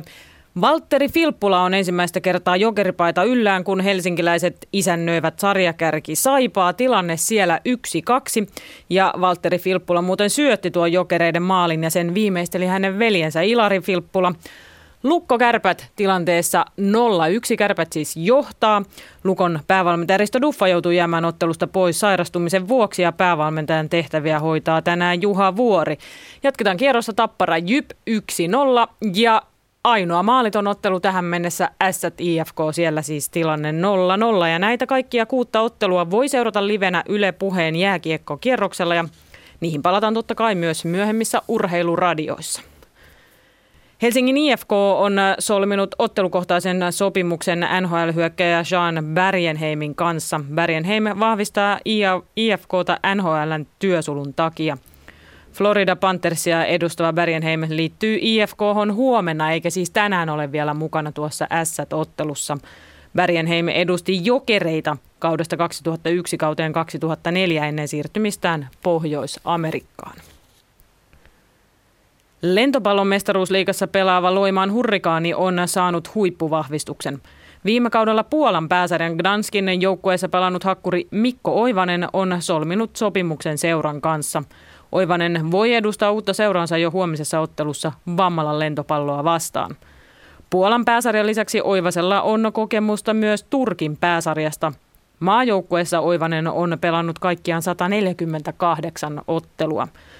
Hurrikaani on tehnyt jo aikaisemmin sopimuksen Mikon kaksoisveljen keskitorjujana pelaavan Matti Oivasen kanssa. Jalkapallon Englannin valioliigajoukkueen Manchester United joutuu tulemaan toimeen kaksi kuukautta ilman kapteeniaan Nemanja Vidicia. Serbialaispuolustajan oikean polven nivelkierrukkaa on operoitu ja vamma vaatii noin kahden kuukauden toipumisjakson. Useista loukkaantumisista urallaan kärsinyt Vidic oli myös viime kaudella sivussa noin puoli vuotta niin ikään polvivamman vuoksi. Ja kerrotaan vielä, että tänään tulee kuluneeksi tasan 30 vuotta siitä, kun Keijo Keke Roosberg voitti ensimmäisenä suomalaisena Formula 1 maailman mestaruuden. Roosbergin MM-titteli varmistui 25. syyskuuta vuonna 1982. Urheiluradio jälleen tunnin kuluttua. Ilta alkaa myös pimetä täällä Ojangolla, Vantaalla ollaan koiraurheilukeskuksessa ja lamputkin on jo syttynyt noille treenikentille. Mm. Akilitia täällä kovasti treenataan ja sen, sen myötä myöskin nämä äänet sitten täällä. Kauheasti innokkaita koiria. Ja Radio Suomen lemmikiltä siis jatkuu kello kahdeksan saakka ja pohditaan siis yhdessä lemmikkieläinten merkitystä ihmisille ja omistajilleen. Puhelinnumero suoraan lähetykseen on 02 03 17 600. Joo, ja mm. sitten voi laittaa niitä tekstiviestejä RS-teemailta siihen kysymys ja viestinumeroon 16149 tai sähköpostia. Mm. Osoite on radio.suomi.yle.fi. Ja muuten tuli mieleen, että tämä tietokone vähän lämmittää, että ihan tulee semmoista pientä lämpöä täältä. No niin, hyvä, hyvä vähän sulle. Niin, kuin, niin, tämmöisen takkatulen äärellä. No. No mutta esitellään vielä vieraat. Eli meillä on tosiaan täällä eläintenkouluttaja Sari Paavilainen koirakoulu Visiosta ja Mikael Morelius eläinlääkäri yliopistollisesta eläinsairaalasta ja, ja suuri eläinten ystävä Riitta Hyvönen ja, ja sinulla niitä lemmikkieläimiä on, löytyy käärmettä ja koiraa ja kissaa. Niin viljakäärmeitä, niin se selvisi tuossa. Viljakäärmeitä. Vi, viljakäärmeitä. Ei, ei mitään koopria. Ja... ei, ei myrkkykäärmeitä. Okei. Okay.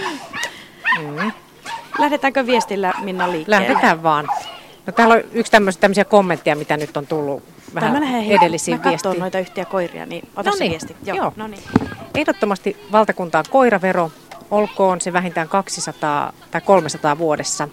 Verolla katettaisiin nyt yhteiskunnan lemmikittömän kansalaisen maksamat koirapuistot ja muut mm, toivon, että tämä huomioitaisiin jokaisessa kunnassa ja vaikka veromerkki korvaan tai missä se näkyy. Ja tässä vielä tämmöinen kommentti, että älkää kutsuko eläimiä hän tai he, eläimet pysykö lestissään ja ne ovat se ja ne, särähtää pahasti korvaan, kun jo koulussa opetetaan oikeaa äidinkieltä. Mitäs täältä kommenttia täältä? No, ehkä suomen kielessä se on näin, mutta esimerkiksi englannin kielessä käytetään kyllä he, he tai she. Mm. Eli niin sikäli niin kuin menee. Kyllä. Joo. Ihan hyvä ottaa vähän tuommoisia vähän kriittisimpiäkin tänne kommentteja, niin täältä tuli myös kommentti, aha luinkin tuon jo aiemmin, tuli toi koulutuskommentti, tai koulutusasioista, että mitä kannattaa tehdä ongelma. No tässä on itse asiassa siihen opaskoirahommaan tämmöinen viesti, että itse ehkä komenan koiraani vaistomaisesti topakammin opaskoiran lähestyessä, kun tulee vähän hätä, ettei koirani vaan mene sekoittamaan opaskoiraa. Miltä tämä kuulostaa? Siis ajatushan on tosi hyvä, koska niihin opaskoiriin pitää saada työskennellä rauhassa. Eli siihen ei saa mennä häiritsemään, niitä ei saa mennä silittämään eikä mitään muutakaan. Että, että on hyvä, että, että koirat pidetään sieltä pois. Mm. No mutta annetaan puheenvuoro Reetalle. Siellä on varmaan koiria taas hollilla. Kyllä, kyllä. En siis malttanut pysyä paikallinen, koska bongasin täältä kolme erittäin kaunista ja, ja komeaa isoa valkoista koiraa. Selvisi, että näiden koirien omistaja on Ahti Juuso. Hyvää iltaa. No, hyvää iltaa. Mitäs nämä sun koirat nyt on? Ää, valkoinen paimenkoira. Ne on nyt älyttömän innoissaan, kun me tultiin tähän niitä moikkaamaan. Kyllä, varsinkin toi pentu.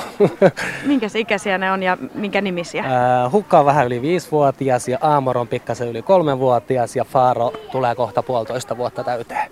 No aika kiltisti ne on tässä oma vuoroa oottanut, tosi aika innokkaan näköisenä. Eli In... pääseekö ne tänään kentälle kokeilemaan äh, vähän? Pentu pääsee kentälle tänään, eli nuorin kyllä, mutta ja inno, innokkaana on aina kun kentällä ollaan. Toisaalta ne on myöskin tottunut odottaa siinä. Mm. Et, et, niin, ihan nätisti hänen tässä pysyy kyllä. Kyllä, näin on. Sä oot Ahti siis harrastanut tai omistanut koiria parikymmentä vuotta. Parikymmentä vuotta kyllä. Ensin ihan sekarotusta, sitten rotukoiraa, kultaista nouta ja pelkiän paimenkoiraa. Nyt on sitten nämä kolme valkoista paimenkoiraa ja eipä tuota rotua tarvitse enää vaihtaa. No mikä tässä valkoisessa paimenkoirassa on se, se juttu? Ää, tietysti se, että pelkästään se, että niin kun ulkonäköhän on upea. Ää, näillä mun koirilla on korvien välikunnossa, ne on terveet luustoltansa, niiden kanssa pystyy tekemään töitä. Ne on helppoja kotikoiria. Mm. Kaiken puoli uperotu. Mm. Mitä koiraharrastus oikein sulle antaa? Nelisen vuotta sä oot agilitia harrastanut, mutta varmasti tässä vuosien varrella on tullut tehtyä koirien kanssa yhtä sun toista. No yhtä sun toista. Mun edellisten koirien kanssa ihan perustottelevaisuutta omaksi iloksi ja lenk- lenkkeilyä. Et nämä on niin kuin mun ensimmäiset oikein harrastuskoirat. Et tosiaan neljä vuotta nyt on treenattu ja kahden kanssa kisaan kolmosluokassa ja Pentu aloittaa kisaamisen ensi vuonna. Hmm. Vielä haluan sitä kysyä, koska olet selkeästikin hurahtanut koiriin ja niiden kanssa harrastamiseen, että mitä lemmikkieläimet on tuonut sun elämään? No kyllähän ne vastapainoa antaa ihan hirveästi työlle. Et mulla on, mä oon ravintolastöissä vuorotyössä, niin loppuaika menee kentällä koirien kanssa kolmesta neljää kertaa viikkoon, kolmesta neljään tuntia kerralla. Selvä. Minna, jatka vaan sieltä. No niin. Joo, tuossa mä nurkan takaa kurkkasin kolme hienoa valkoista koiraa tosiaan siinä Reetalla oli. Ja nyt viestiä täältä taas, että eikö noita lemmikkien omistajia voi, omistajia voi kouluttaa ja kurssit ehdottomasti, oletko sopiva ottamaan lemmikin Äh, ihan peestä nämä, jotka luulee, että kun on lemmikki, niin silloin ei muut ole mitään. Saa haukkua, kun menen töihin, saa paskua toisen tontille ja, ja purra kaikkea, mikä liikkuu. Tämmöinen kommentti, että olisiko semmoinen niin lemmikkiajokortti? Sehän on käsittääkseni Kennelliitossa tekeillä, että lähinnä koirien, koirien kohdalla. Että, mm. että olen ihan samaa mieltä, että kyllä se koulutus on hyväksi. Ja niin kuin tämmöinen normaali toisten huomioon ottaminen pitää ottaa huomioon siinäkin tapauksessa, että on, on niitä eläimiä ja niiden kanssa toimitaan, mutta myös vastavuoroisesti sitten toisinpäin, eli se, että myös myös sitten ne ei-koiralliset tai ei-lemmikin omistajat osaisivat ottaa huomioon myös, että nämä eläimet on meille tärkeitä, kenellä on niitä eläimiä. Että mm. Molemmin päin elää ja antaa toistenkin elää. Joo. No sitten tässä viesti terveisiä Nummelasta. Olen lapsuudestani asti rakastanut ja kunnioittanut kaikenlaisia eläimiä ja rakas opettajani kasvatti siihen. Minulla on ollut neljä kissaa ja seitsemän Japanin siniä, jotka ovat ilahduttaneet elämääni. Se on ollut suuri iloni että olen voinut myöskin muille opettaa kiintymystä ja rakkautta eläimiä kohtaan. Puolitoista vuotta sitten kuoli viimeinen koirani ja siitä surusta en tahdo millään selvitä. Keskustelin tästä erään psykologin kanssa ja hän kertoi, että monille lemmikin kuolema tuottaa suurempaa surua kuin oman omaisen kuolema. Ikäni ja sairauteni vähän mietityttävät enää ottaa uutta koiraa, mutta olen kuitenkin voinut auttaa ystävieni kissoja koirien hoidossa. Sitten täällä tämmöinen kommentti vielä lopussa, että muun muassa George Cloonilla oli pikkuinen kotisika, jota hän kovasti rakasti ja kun sika kuoli, hän itki vuolaasti. Terveisin Anja S. Nummelasta. Se on kova paikka, kun eläin kuolee. Kyllä, tiedän valitettavasti kokemuksesta. Mitäs muut kommentoi? No, mulla on se vanhus niin sanotussa tämmönen, sai tämmöisen syöpädiagnoosin justiin, eli ei ennustetta ja linjasta enää surutyötä joutuu tekemään nyt. Et elää, kuinka kauan elää nyt sitten. Et aika vaikea paikka tulee ole. Pahinta mun mielestä on kuitenkin nuoren eläimen äkillinen poismeno. Et se, on, se, on, se on kaikista kovin paikka ollut mulle, kun multa nuori koira kuoli yllättäen. Joo. Sitä voi vaan miettiä, että miksi se on ehkä niin kova kolaus sitten, kun tässä verrataan, että melkein enemmän kolahtaa tai tuntuu pahemmalta kuin omaisen kuolema. Että siinä se merkitys tulee aika. Onko siis se just, että periaatteessa ihminen joutuu päättää se, koska se viimeinen päivä on? Aivan. Ja kyllä mä oon itse työssä kanssa kuullut tätä kommenttia, että koiran poismeno on pahempi kuin jonkun omaisen kuolemaa. Mutta kyllähän se on, kyllä se kyllähän se tekee, koira tulee niin läheiseksi, kun se asuu pitkään äh, ihmisen kanssa, kun se on perheenjäsen. Ja tuota, kyllä mä omasta kokemuksella tekee töitä näiden asioiden kanssa, niin kun oma reilu 17-vuotias koira kuoli, niin kyllä se oli kova paikka itselleenkin. Että se on niin tiivis se suhde. On se ja, ja kyllä, se, kyllä siihen kiintyy. Mm. Se on totta. Mä oon kuullut sellaisen, niin että minkä takia se olisi noin, on se, että jokaista ihmistä kohtaan meillä on paljon myös negatiivisia tunteita, mutta sitten koiria tai eläintä kohtaan ne on aika lailla pelkästään positiivisia. Et ne on jotenkin niin sillä suhteessa erilaisia, jolloin sit se vaikuttaa just siihen, mm. että se on pahempi paikka. Mutta tota, annetaan Reetalle puheenvuoro. Mä sanon vielä tähän numeroon, mihin voi soittaa tänne lähetykseen, niin 0203 17600 ja lemmikki-iltaa vietetään täällä viilenevässä illassa Vantaalla. Mutta nyt Reetta. Niin, mä jäin vielä tähän matkan varrelle suustani kiinni, nimittäin törmäsin tässä Markku Laureeni. Hän on siis tämän Ojangon koiraurheilukeskuksen hallituksen puheenjohtaja ja sitten Hakunilan seudun koiraharrasteen puheenjohtaja, joka sitten on tämä toinen taho tämän, tämän tota, koiraurheilukeskuksen taustalla. Ja tietenkin nämä tärkeimmät ensin. Sulla on kaksi komeaa tuommoista punaturkista kaveria, mutta ne näyttäisi olevan eri, eri rotusia. Joo, tässä aikana palkintopalella on Ruusa, Novajoskotin nouta ja sitten tämä alempana on Indi, Irlannin terrieri.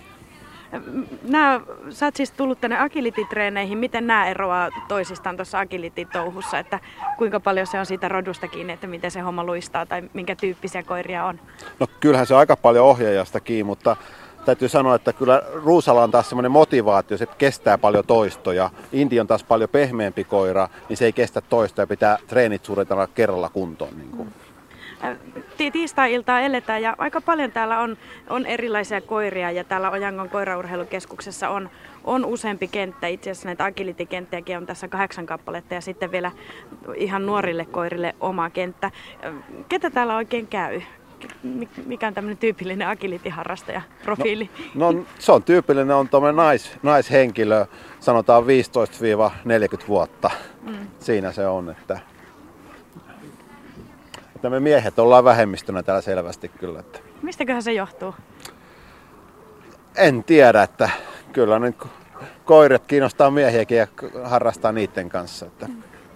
Miten sä ajattelet, että kuinka suosittua agility on, on tota tällä hetkellä Suomessa tai kuinka paljon esimerkiksi tilausta teillä on täällä Ojangolla? Niin sanotaan, että tilausta on enemmän kuin, niin kuin rajoittaa nämä tilat ja kouluttajat, että paljonko niitä on. Että tulijoita on koko ajan enemmän kuin on näitä. Meillähän pääsee tänne kaikki niin kuin jäseniksi, mutta koulutusryhmiin pääsee, sitä pitää hakea erikseen. Että sitten monet tulee meillekin jäseniksi ja käy sitten iltaisin tai päivisin vapaa-aikana treenaamaan. Silloin kentät on kaikkien käytössä. Mm. Mä oon vähän kuullut tarinaa eräältä tutulta, että, että näihin agilitikerhoihin jotenkin hirvittävän hankala päästä. Pitääkö se paikkansa? Onko siellä joku hirveä karsinta ja, ja pitäisi olla erittäin niin kuin tosissaan sen harrastuksen kanssa, että sinne joukko otetaan mukaan? No sanotaan, että suurimmien osien kanssa on näin. Että sinne pitää niin kuin olla tosissaan ja hakea ja siellä on joku koejäsenyys alkuun ja sitten on myös testit ja tällä tavalla. Mutta on meilläkin, että meillä pääsee kaikki jäseniksi, mutta että näihin ryhmiin pääsee ja pentutestiin. Meillä on, otetaan tämmöinen tämmöinen testi tehdään ennen kuin pentu, ketkä pääsee siitä joukosta, mikä hakee. Meillä on joku 80 hakee ja otetaan ehkä sanotaan 30. No aika tiukka seula kuitenkin. On, se on tiukka seula. Että... Miksi niin? No kun meillä on kouluttajia ja kenttäaika on, niin kuin niin, kentät niin, on varattu ja sitten kouluttajia on sen verran vähän, kun kouluttajat tekee kuitenkin vapaaehtoisena tätä koulutusta. Hmm.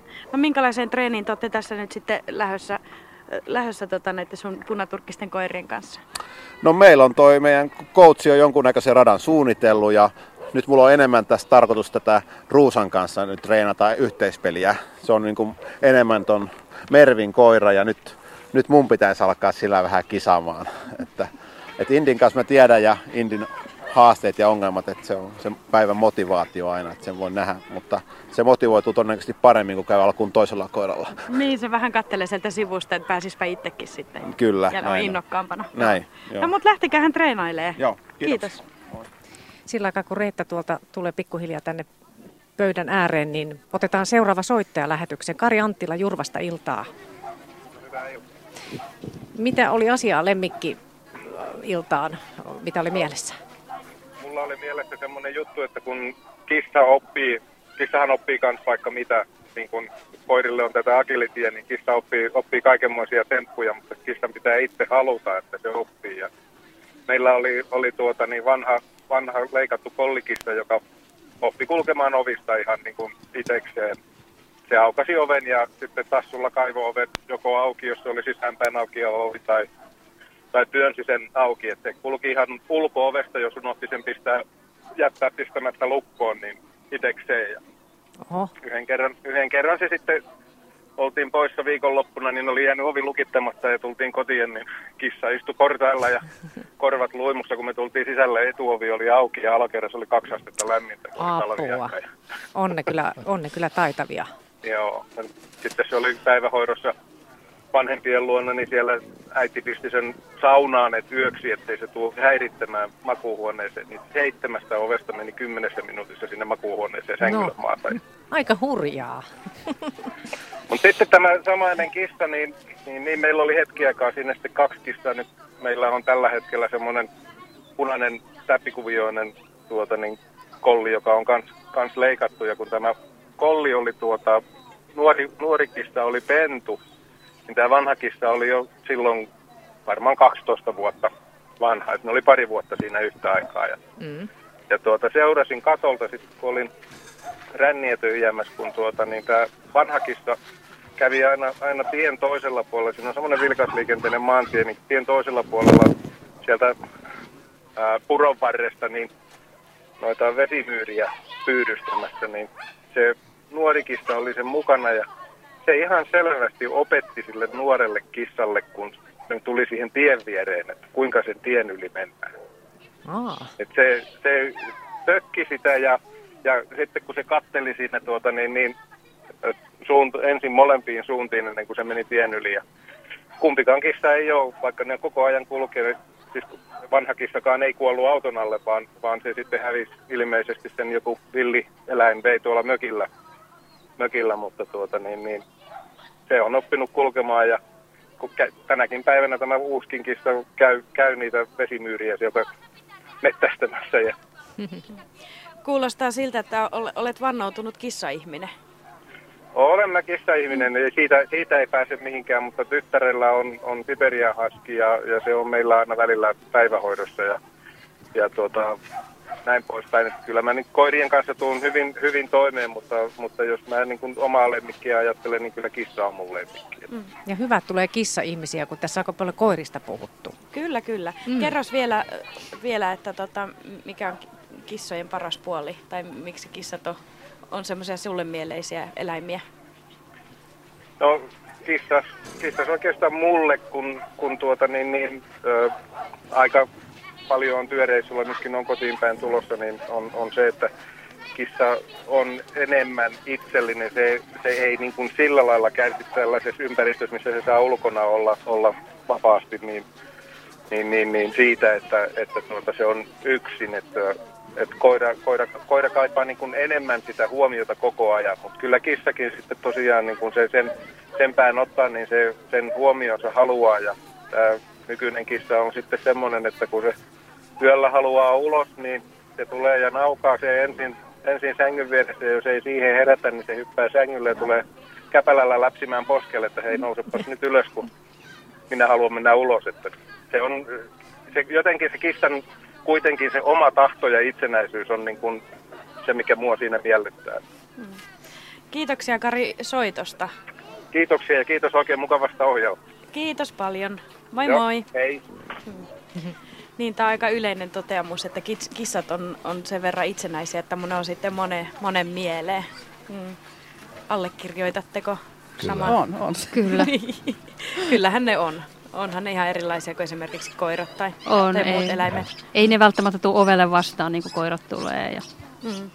Niin. Ruoka-aikaa ne on kaikki jonossa. Kyllä. Sekä koirat että olla kranttujakin. Niin, no varmaan kissat ja koiratkin ruoan suhteen, mutta Otaks mä täältä yhden viestin? Ota, ota. Täällä, että terve. Täällä ollaan sitä mieltä, että Kela voisi jopa korvata koiranomistajalle koirasta aiheutuneita kuluja, sillä kiistatta on todistettu, että koira tuo sekä psyykkistä että fyysistä hyvää oloa omistajalleen. Se on yhteiskunnalle pelkkää säästöä. Tiina, kahdeksan koiran ja kolmen kissan omistaja Suonenjoelta. Ei huono idea. Niin varmaan ylipäätään lemmikeistä voisi niin kuin miten, mm. mistä vaan. Niin kuin. Mm. Kyllä. Niin. Siis käsitikö mä tuon oikein, että mun pitäisi saada Kelalta korvausta, että mulla on koira, joka pitää musta hyvää huolta. Pitää sut terveenä. Niin kuin niitä kuluja, jos on koirille, koirista ja kissoista, niin niitä Kela korvaisi. Niin mä käsitin tämän. Hmm. No, niin, tulisi... Koska se pitää huolta sinusta. Niin. No en, mä en nyt Vähentää sairas, kyllä sairauskuluja. no, kyllä, kaikkia kyllä jokaisen pitää olla vastuussa itse siitä, niin. niistä kuluista. niin, tää oli vaan nyt tämmönen. Hmm. Hauska idea. Mm. Viestejä piisaa, mutta No ota, ota jos, yksi ota vielä. Niin. Meillä on Otto Kissa. Se oli alun perin vastapäisestä talosta, mutta se tuli niin laiminlyödyksi, että se joutui hakemaan uuden kodin. Olimme ainoa perhe, joka huomasi sen hädän ja tarjosi apua. Niinpä se valitsi lopulta meidät ja saa olla edelleen ulkokissa ja on koti minne mennä ja ihmiset, jotka sitä rakastaa. Ihmetystä aiheutti vain yksi naapuri, joka suuttui meille siitä, että autettiin hädässä olevaa eläintä. Olisi hänen mielestään pitänyt olla välittämättä ja puuttumatta tilanteeseen. Näin Mikko. Helsingistä. Mun niin, mielestä olisi... on hyvä, että aina, aina autetaan hädässä eläimiä ja niin kuin puututaan siihen, jos näkee, että eläimellä ei ole asiat hyvin. Niin, mutta onko tuossa puhut, kysytty ensin siltä naapurilta, mistä se on otettu se kissa? Vai onko sitä vaan ruvettu ruokkimaan Niin, sitä en tiedä. Siellä. Se että onko siitä keskusteltu siitä yhtään sen mm. oikean omistajan kanssa? Aivan, mm. aivan. Mutta musta tuntuu, että yleensä niin kun enemmänkin niin kun suljetaan silmät sillä, että nähdään, että eläimillä jollakin eläimillä on asiat huonosti, kuin se, että, että niin liikaa puututtaisiin niihin asioihin. Että kyllähän niin kun eläin on niin avuton ihmisen rinnalla, että on hyvä puuttua, jos näkee, että jossakin jotain eläintä kohdellaan huonosti tai se voi huonosti. Mutta toi pitää paikkansa, mutta kyllä sitä näkee myös entisen virkailälääkärinä ollessa, niin että myös naapureiden kiusanteko toisille, että ne te- mm. ilmoitti eläinsuojelun rikkomuksista, mm. kun halusi ärsyttää naapuria. On ja sitten tämä klassinen, että kun hevoset elää pihatossa ja ulkona, niin talvipakkasella, niin nehän kärsivät suunnattomasti. Kyllä. Mikä, mikä ei pidä paikkansa tietenkään. Mm. No Mikael, miten sun omassa työssä, jos vähän mennään vähän aiheesta toiseen, niin ö, minkälaisia lemmikkejä, no sä tietenkin hoidat enemmän, leikkaat kissoja ja koiria, mutta, mutta tota, että miten ihmiset satsaa nykyään lemmikkieläintensä kouluttamiseen tai, tai siihen, että niistä tulee hyvänluonteisia eläimiä tai, ja lemmikkejä? Mä oon, kuten on mainittu, mä oon töissä. Se on se potilasmateriaali, joka tulee meille, niin se on jo siltä suodattu, että ne, joilla on kova halu hoitaa, niin suuri määrä ihmisiä on myös ö, kouluttanut ja satsannut siihen puoleen. Tai muuten, välttämättä ei kouluttaa, mutta vä, välittää kovasti.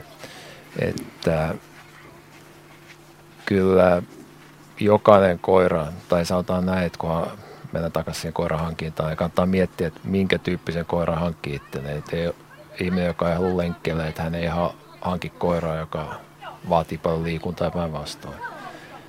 Että se lähtee siitä, että kyllä koira, pitäisi olla koira, koira hyvin koulutettu. Mutta kyllä on se käsitys, että paremmin ja paremmin niitä koulutetaan. Vai mitäs? No mä taas näen onneksi sen hyvän puolen, että meille tulee paljon asiakkaita, jotka haluaa panostaa koiran kouluttamiseen ja sen hyvinvointiin, syöttää sitä hy- hyvää ruokaa ja huolehtia kaikin puolin.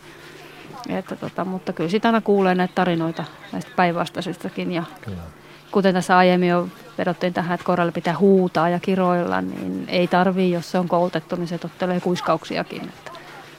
Niin, mutta se kouluttaminen ei välttämättä ole ihan, ihan tota yksinkertainen homma ainakin itse uskon olevani esimerkiksi ihan rakastava koiraomistaja, mutta täytyy sanoa, että ehkä välillä aina semmoinen räksyttävän pikkupiski ominaisuudet esimerkiksi omassakin koirassa täyttyy, vaikka aika monta konstia on kokeiltu, mutta en tiedä sitten, että onko kärsivällisyys loppunut jossain vaiheessa kesken, että se on varmaan kaiken A ja O siinä kouluttamishommassa. Että... No kärsivällisyys on totta kai tärkein ominaisuus kouluttajalle ja, ja nimenomaan siihenkin, että kaikki ratkaisut ei aina tapahdu nappia painamalla, että niihin joutuu tekemään töitä. Ja mä luulen, että suurin ongelma varmasti on se, että kukaan meistä, tai sanotaan, että aika harvat meistä syntyy eläinten kouluttajaksi, että kyllähän sitä täytyy opiskella sitä kouluttamista ja harjoitella ja tehdä töitä senkin takia, että itse oppisi ja ymmärtäisi, mitä tekee, että ihan talonpoikasjärjellä ei pärjää. Miten sä oot tota, Riitta kokenut eläinten kouluttamisen tai koirien kouluttamisen? Niistähän tässä nyt puhuttiin oikeastaan. No, sille, mitä mä nyt tuohon sanoisin, että mullahan on periaatteen, tai sille, mä en halua välttämättä koirasta sille, että napse toimii joka napsautuksella ja tälle, että silloin vähän sitä on, omaakin luonnetta jää sinne tai näin, mutta sille, että se olisi niin kuin koirakansalaisena hyvä. että siihen tähtäys, että aika, sä oot varmaan nähnyt mun kouluttamista, että mähän nauraa kikata ihan älyttömästi välillä, että kouluttaminen on jotain sinne päin.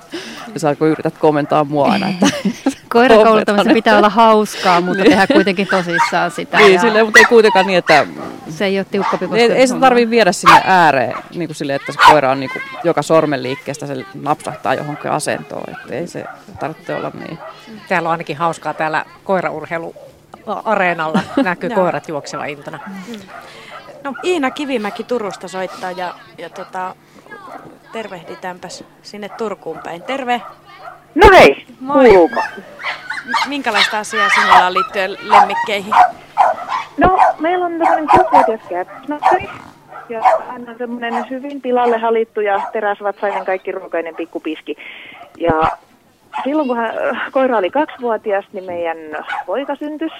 Ja poika ei ollut monta viikkoa vanha, kun mä huomasin, että tämähän on äärimmäisen käytännöllistä, kun jos poika vaikka pulauttaa sohvalle, mun ei tarvitse kutsua koira paikalle ja koira siivoo järjet. Mm. Jäte. Mä ihmettelin, että miten ihme sellaiset lapsiperheet tulee toimeen, missä ei ole koiraa mutta, mutta, mutta varsinkin sitten pottaharjoitteluvaiheessa, kun koira siivosi myös ne toisesta päästä tulevat jätökset ja muuta, niin rupesi epäilyttämään, että no kai hänen vatsansa sen sitten kestää, kun me ei, ei me kyllä niin kuin säännöllisesti annettu siivota, mutta aina välillä hän ehti ensin. Mitä eläinlääkäri asiaan sanoo, jos meillä tulee jälkikasvua, niin uskalletaanko me antaa koiran taas seuraavassakin tapauksessa hoitaa puhtaana pitolaitoksen hommia? No, eh, en minä ainakaan antaisi tehdä näin, koska ö, varsinkaan ulosten syönti, eikä myöskään oksen, ö, pulauttelu, että kyllä uskon, että olisi hygienisempää muulla tavalla hoitaa se. Voiko siitä tulla koiralle jotakin, jotakin oireilua tai jotakin tämän tyyppistä? No kysymykset, että voiko tulla, niin voihan sitä tulla. Tuskin lapsella on mitään, mitään sairauksia, mutta on se aina ma- mahdollista, jos se syö jätöksiä, että se voi saada jotain tarttuvia tauteja kylläkin. Sen mä uskon, että tämä puolen ei ole tosiaankaan hyvä juttu ja varsinkin kääpiösnauttarilla kun on parta, niin sitten se piti pestä koirasamppolain tämmöisen jälkeen. Ah. Mutta sitten nämä vauvan pulautukset tämmöiset niin. tota... muutaman viikon, muutaman kuukauden ikäiset. No ei, ei, ei, se, ei, ei se nyt sinänsä koiralle va- vaaraista varmastikaan ole, mutta niin, on sekin käytännön ratkaisut, kyllä se niin voi tehdä, mutta koiraäidithän hoitaa tämän niin, ostamisen niin. useamman viikon siinä pentujen kanssa. Että. Mikä tässä muuten on ihan nyt mielenkiintoista, että mikähän koirilla on, että niitä kiinnostaa käydä vähän kiehnäämässä ja ehkä jopa sitten syödäkin, niin on tämmöisiä vähän epäilyttäviä niin, on asioita. Niin hajuvesiä, kun ne kierii, kato tuolla Joo. turkki haisee ties mille niin. raadolle. Et kyllä se kiinnostus on, on aika monella koiralla, mikä siinä on. Kai se se haju sitten on. Se on niiden mielestä hyvä. Niin. Äänet käskee. Mm. Mm. Ei kai tutkittua tietoa ole, ettei me tiedetä, miksi koirat piettaroi esimerkiksi näissä hajuissa, mutta varmaan niistä tuntuu kivalta tehdä sitä. Mutta sitten niitä harmittaa, kun se pestää aina pois sitten, just kun on saanut hienon tuoksun. Todennäköisesti. Niin. Kyllä, kyllä siinä varmaan joku tarkoitus vaan, kun ne tekee sitä, että me ei, tai ihmiset ei ymmärrä, eikä ehkä se ei miellytä ihmistä, mutta kyllä jokin tarkoitus todennäköisesti silloin, että ne tekee sen. Mm, on, ihan varmasti. Mm. Miten Iina teillä nyt sitten jatkossa? Halo? Niin, että miten teillä nyt sitten jatkossa ehkä sitten täytyy vähän katsoa koiran perään niinkö? Halo? Haluan räppiä. Mitä? Halo, tarvii katsoa koiran perään ja tarvii jaksaa itse hiivahtaa sohvalta hakemaan räppiä, jos nyt sitten tulee. Okei, okay. selvä homma. Oliko, tota... oliko sulla vielä jotain muuta? Täällä on niin hirvittävä tämä haukkuminenkin, että tämänkin takia vähän hankala kuulla, mutta mitäs vielä oli tuumaamassa? Joo, tuosta koiraveroasiasta, että täällä Turun suunnallahan on koirapuistopuoli esimerkiksi hirveän hyvällä mallilla ymmärtääkseni verrattuna moneen muuhun paikkakuntaan. Että täällä sinänsä saisi koiraverollekin kyllä ihan vastinetta, mutta olen sitä just miettinyt, että kun on paljon masentuneita, pitkäaikaistyöttömiä, muita ihmisiä, kenelle se koira tai ylipäätään joku lemmikki saattaa olla se ainoa syy lähteä päivittäin kotiovesta ulos, niin he ei paljon koiraveroa pysty makselemaan. Ja kuitenkin sitten taas se hyöty, mikä heille on tästä lemmikistä, että he jaksaa päivittäin pukea päälle ja lähteä ovesta ulos, niin se on aika isos, isosti rahassa mitattavissa. Mm. Tuohon on hyvä viesti täällä, mä luen sitten, kun olette saanut asiat mm. puitua. Mm. Niin varmaan täällä aika, aika samanmielistä raatia on, on tota Iinan kanssa. Kyllä, ja sitten vielä oikeastaan haluaisin tuoda sitäkin esiin, että et ei aina vaan niitä koirapuistoja, vaan myös niin kuin monessa paikassa on aika vähissä nämä koulutuskentät. Että harvassa paikassa on näin hieno kenttä, ja mikä täällä on. Että niin kuin myös koulutuskenttiä voisi niillä verorahoilla tehdä, missä sitten myös pääsisi kouluttamaan niitä koiria. Niin. Kiitoksia Turkuun Iina sinulle soitosta. Kiitoksia. Kiitos paljon. No tähän voisi jatkaa vähän, vähän osittain tähän samaa, että laittaa vaatteet päälle ja jaksaa mennä ulos ja muutenkin, että haluaisin kommentoida asiaa, että voiko koiraa tulla huomioitua liikaa. Minulla oli kaksi vestiä ja ne olivat todella suuri osa minun elämää. Sairastan kaksisuuntaista mielialahäiriötä ja olen paljon yksin kotona. Ne olivat minun terapiakoiriani ja auttoivat minua todella paljon. Hoidin niitä kuin kukkaa kämmänellä, silti ne saivat olla koiria. Minulla ei ole lapsia. Valitettavasti ne ovat edes menneet tällä hetkellä ja en ole tällä hetkellä hankkimassa uusia. Haukku terveisin Helena. Eikä nyt silloin liikaa huomioitu, jos ne on kerran saa olla koiria. Niin, niin. niin. niin. Tämä oli ihan tämmöinen hyvä niin. huomio. Kyllä. tässä vähän jo sivuttiin sitä, kun katseltiin tuonne tonne tota, treenikentille, että täällä ei ainakaan näillä akilitikoirilla ole, ole vaatteita päällä, mutta kyllähän tietenkin nykyään lemmikkieläinten pitämiseen liittyy paljon, paljon sitä bisnespuoltakin. On, on vaatteita ja, ja kaiken maailman kuntoutuskeskuksia ja koirahotelleja ja kissahotelleja ja, ja mitä nyt vaan keksitään. Ensimmäisenä tulee tämmöistä muoti-ilmiöstä itsellä mieleen nämä pienet koirarodut, jotka alkoi yhtäkkiä kulkemaan näiden julkisten kasseissa mukana, oli chihuahua ja, ja muuta. Miten Mikael, oletko sä törmännyt omassa työssä siihen, että, että jotenkin tämmöinen muoti näkyisi jo, jopa Suomessakin? Kyllä mä uskon, että jossain vaiheessa sillä on ollut vaikutus tiettyjen rotu, rotujen yleistymiseen, mutta en, en on, saatan näin, jos ajatella julkis ko, koirarotuja, niin, niin tuota, tällä hetkellä on eräät muut koirarodut, jotka, koiratyypit, jotka ovat yleistymässä kova vauhtia. Ne on nämä lyhytkuonoset, jossa on sitten taas ehkä se, että julkisasiaan liittyvä asia on sitten taas mm. muita, se, muita selityksiä siihen ja myös ongelmia. Että. Mm. Mutta se, että niitä kannetaan laukussa, näitä pieniä koiria, niin onhan se nyt ehdottoman huono, huono ylipaino, yksi asia, luuston öö, kestävyyshän kärsii siitä ja niin edelleen. Niin edelleen että mm. Se on huono. No kyllähän koira, kun koira on luotu liikkumaan, Nimenomaan. että mm. Mutta että tavallaan myös sitä ajattelin, että ei, ei liian hepposin perustein nykyään jotain chihuahua oteta ajatellen sitä, että no se kulkee sitten mukana ja eipä siitä nyt paljon vaivaa ole, kun se on niin pieniä. Ja, ja... Se on vähän niin kuin koriste sitten niin, koriste. Mä oon ainakin joskus nähnyt, että... Mm. Kyllä, täällä, kyllä, olen nähnyt tällaista kyllä, että ei sit, se on kiva hankkia, kiva olla jonkun aikaa, sitten huomaa, että siitä on työtäkin, mm. niin, niin se ei olekaan niin kiva enää ja sitten se on se ongelma, mitä sitten tehdään. Joo, ja sitten sille hankitaan kauniita vaatteita. Mä oon nähnyt tämmöisiä huppareita vaikka mitä mm. näillä koirilla. Niin, noin vaatteetkin on vähän kyseenalaisia. Kyllä aika moni niihin suhtautuu, suhtautuu negatiivisesti. Ja mäkään nyt välttämättä niillä niin hirvittävää funktiota näe. Mitä, mitä mieltä te olette tästä, tästä puolesta sitten, mitä liittyy no, jo nykyään no, koiran nyt talvella mä uskon, että lyhytkarvaisen koira, koiran peit, peiton tai jonkunmoisen vaatteen käyttö voi olla kyllä mm. hyödyksi, koska mm. se tuo lisälämpöä ja, ja tuota siinä suhteessa ihan hyödyllinen, mutta saadaan rajansa kaikella. Että. Onhan siinä se, että nykyisin meidän koirat elää sisällä lämpöisissä ja ne tottuu siihen, niin silloin ulkona niillä voi olla kylmä, jolloin se sitten niin kuin puoltaa paikkansa, mm. se vaate. Joo. Ja on, mulla on vanhalla koiralla lämpöhaalari. Mm. Et siitä näkee ihan selvästi, että se palelee. Mm. Se ei enää niin ilmeisesti se lämpö pysy sillä ja mm. niillä ei ole alusvilla karvaa ollenkaan. Niin, niin se on varmaan rodustakin kiinni. Niin, Täällä on jotain kysymyksiä Joo. tullutkin, mikä sopii talveen, mikä rotu. Ja Et sen, sen huomaa ainakin sit vanhemmasta koirasta, se palelee, kun se on onko, to, onko siellä tossutkin? Ei ole tossa. niin. No mun omallakin koiralla itse asiassa kyllä villapaita, koska sekin palelee. No villapaita Turhamaisuus erikseen sitten no tietenkin. No joo. Joo Mut... ja on meidän Russellilla ollut, ollut tossut, koska on ollut niin järkyttäviä pakkastalvia, että ei se ole pystynyt kulkemaan. Että se on niin kävellyt kahdella jalalla suurin piirtein. On ne helpottanut sitten sen lenkkeilyä, että se pääsee sitten tekemään jotain. Niin välillä kun aina poksahtaa, niin kuulijoille tiedoksi, että hatti vaan haluaa tervehtiä. Eli, niin, eli tota, sa, Sarin tota, koiranpentu border collie sylissä tuossa. 12 viikkoa täyttää huomenna. Joo, hyvin on jaksanut. vähän silmät sillä lupsaa, mutta kyllä se tässä mukana mm. menee. Mm. Silloin on ollut hyvin jännittävää, kun se on katsellut, mitä täällä kyllä, tapahtuu. Kyllä, Hyvä reeni sille. Taina Jousi Espoosta soittaa. Hyvää iltaa. Iltaa.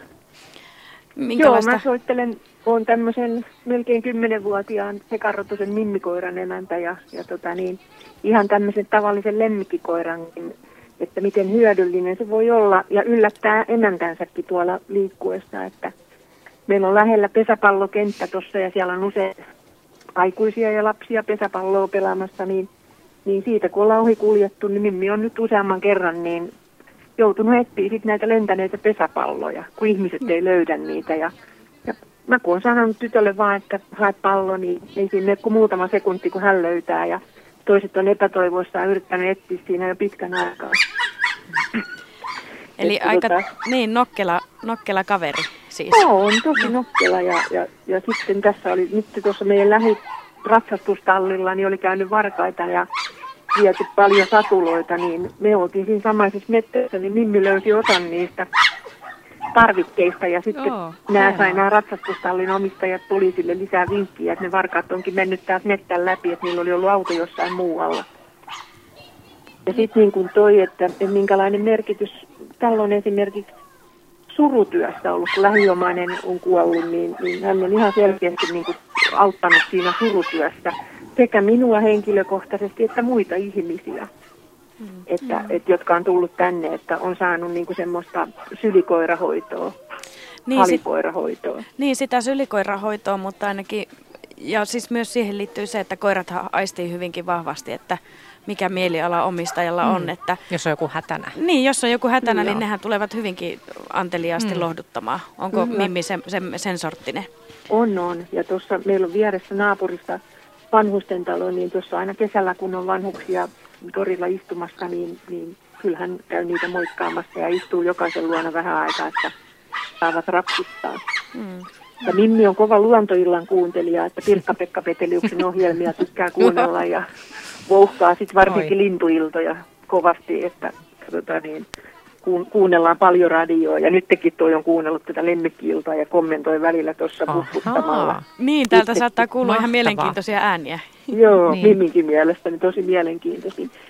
Mutta tuosta halusin vielä sanoa tuosta koiraverosta, että, että, että Espoossahan on kanssa ollut koiravero ja on maksettu sitä, Mimminkin aikana on maksanut, mutta se lopetettiin. Ja, ja se, että, että onhan se hassua, että, että tämmöisiä koiraurheilulajia, mitä monet ihmiset, mä en harrasta henkilökohtaisesti, mutta nyt tiedän, että monet ihmiset harrastaa, niin että kyllähän siihenkin pitäisi löytyä yhteiskunnalta varoja niin kuin mihin tahansa muuhun urheilulajiin.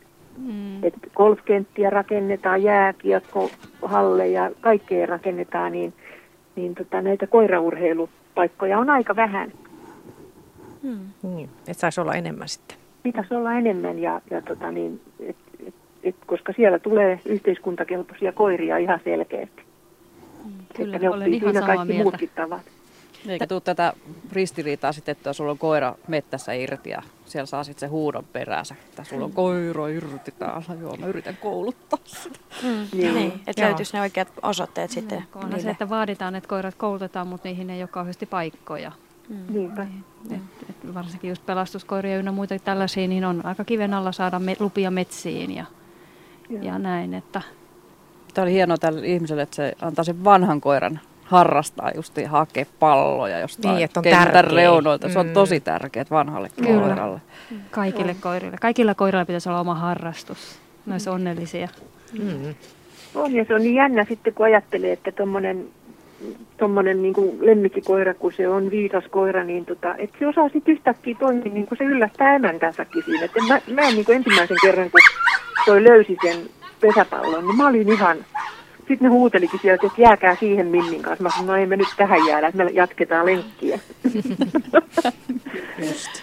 Kiitos Taina, Taina soitosta ja hyvää illanjatkoa Espooseen. Pysyhän vielä kuulolla muutaman minuutin ajan.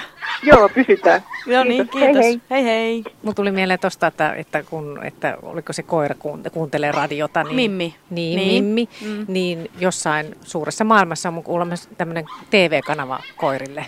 Mä en tiedä, mitä sieltä tulee. Jenkeissä varmaan. Ohjelma. Mä en tiedä, mitä sieltä tulee. Sitä niin, että tähän on menty, että koirat saunoo ja katsoo telkkaria. Mitähän vielä. Niin.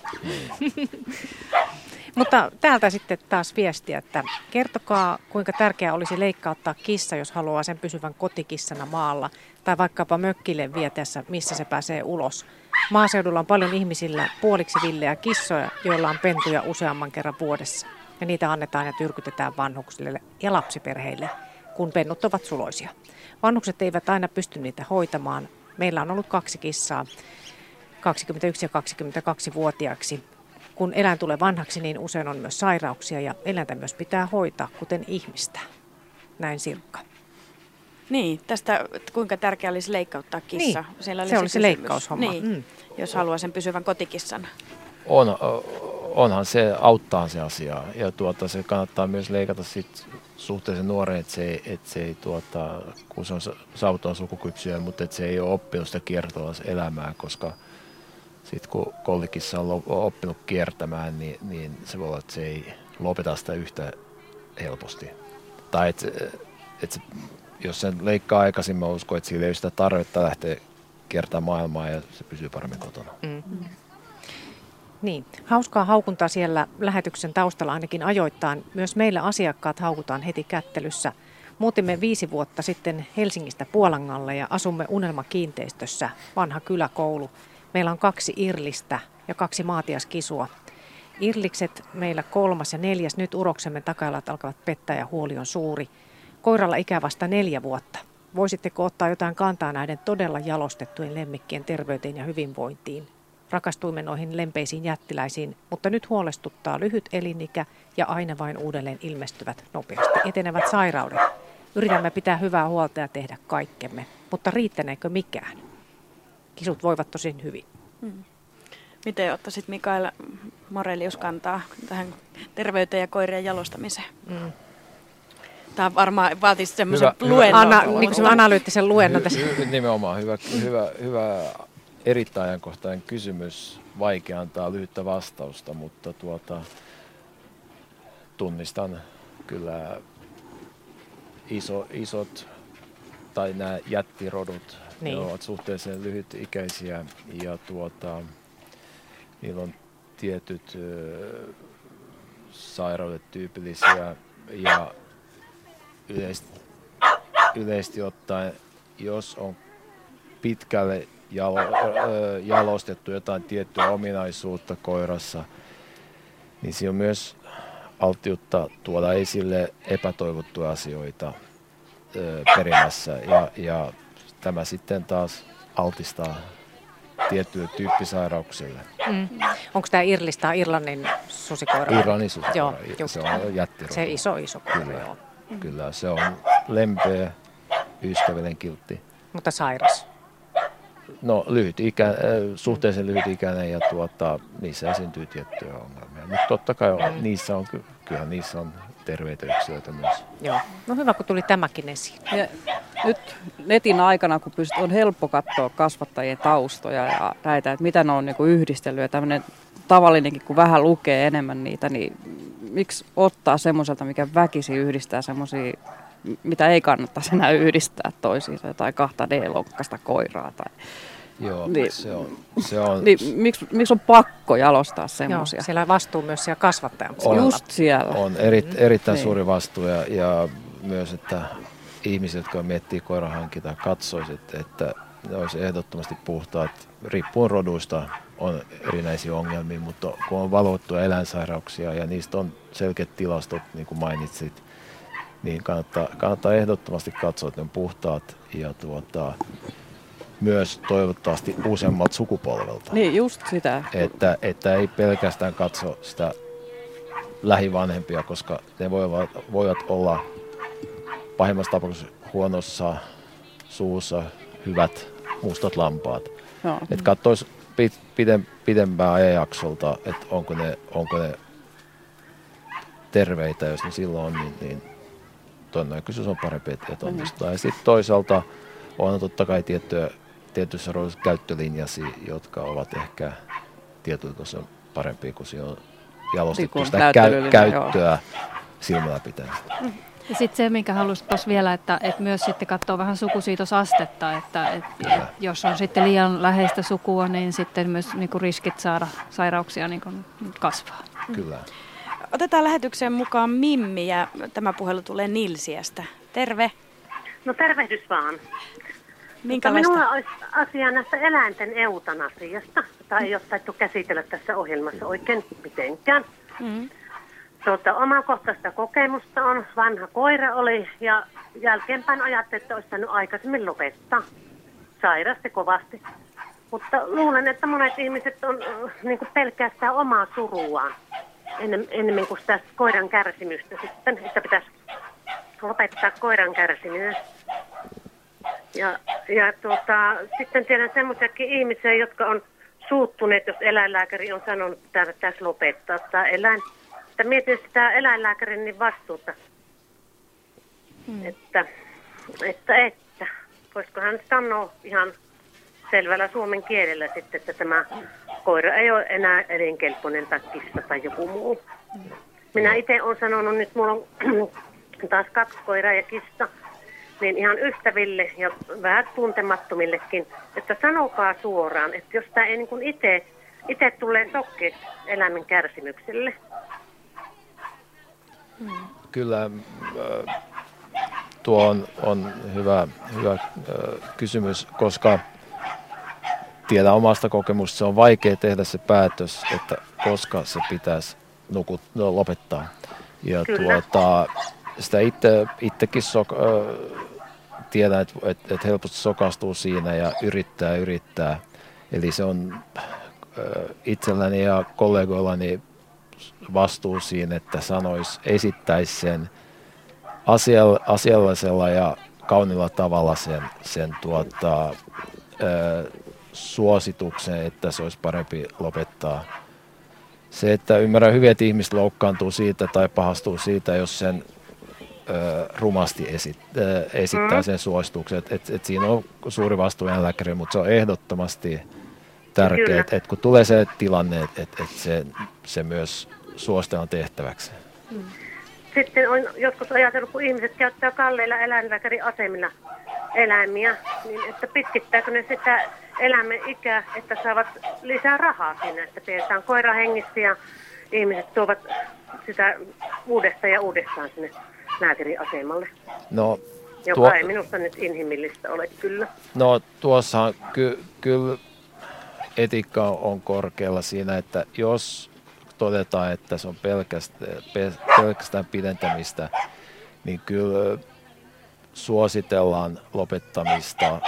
Mutta sitten taas on sairauksia, jotka, joilla saadaan, saavutetaan hyvä, hyvä elämänlaatu. Se on se tarkoitus ja, ja pyrkimys, että saa hyvä elämänlaatu. Vaikka se tarvitsee tiettyjä lääkitys, lääkityksiä, mutta jos sillä saavutaan hyvä elämänlaatu, niin eihän siinä silloin estettä hoidolle. Mutta jos on hoito ihan hoidon vuoksi, niin ei...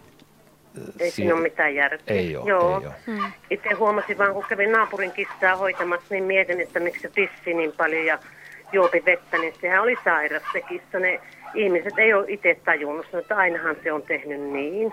Hmm. Mä sanoin, että ei, tämä on niin kuin normaalia. Ja toin, toinen asia minua kanssa ottaa päähän, niin ihmiset syöttävät eläimet liian lihaa. Kyllä, se on, se on, tässä on aikaisemmin tänään puhettakin siitä, että ylipaino on erittäin suuri ongelma. Se on hyvin harvoin todeta, että eläin on laiha. Totta kai voi olla joku sellainen tapaus, mutta hoikkuus on suositeltava.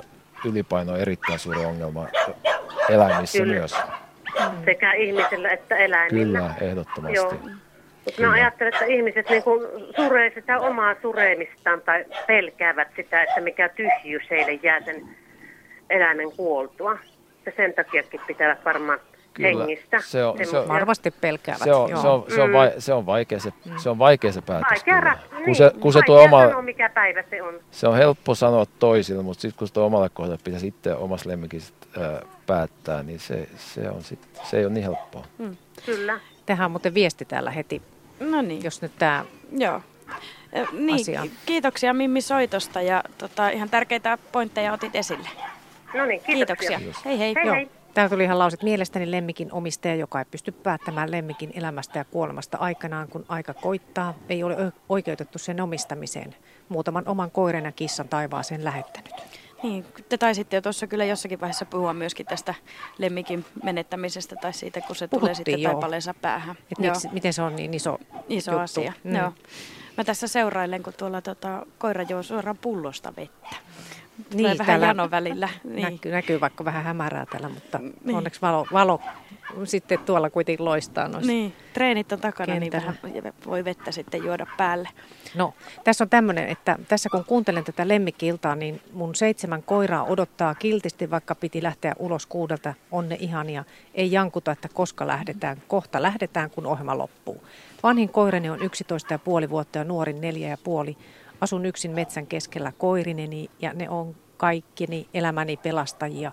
Koirin kanssa touhuan ja ulkoilen ja kahdeksan kissaa kehrää sylissä. Ja vieressä iltaisin minut uneen. Syysterveisin eläinpöhkö nainen. Siinä on ihan tekemistä. Kahdeksan no kissaa ja seitsemän koiraa. Kova kehräys. Mitä? Ruokintarutiinit on jo aika hyvät. Että. No ihan varmasti. Eikä se välttämättä ihan halpaakaan hommaa välttämättä ole, no. mutta, mutta täällä on kaikella hintansa. Niin, täällä on nyt vähän muitakin eläimiä tulee tähän kehiin. Lampaat ja vuohet tuntuvat olevan nyt muotieläimiä maisemointitaitojensa vuoksi. Meiltä kysellään usein saada ostaa, mutta taidan olla hankala ihminen, kuten myy ennen tiukkaa kuulustelua.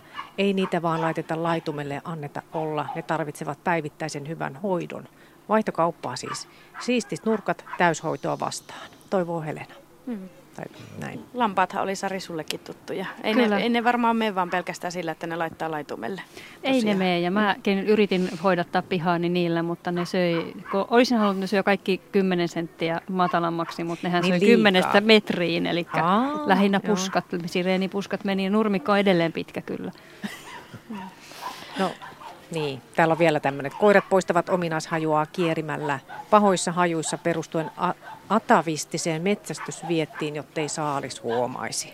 Anja kertoo näin. Pitäisikö tämä paikkaansa? Miksei? niin. Tässä pohdittiin siis joku aika sitten, että mikä viehtymys koirilla on kaikkein mm. paha hajuseen. Siitä on erilaisia arveluja, mutta tutkittu niin. tietoa siitä ei ole. Että se voi olla tuo tai sitten se voi olla joku muu.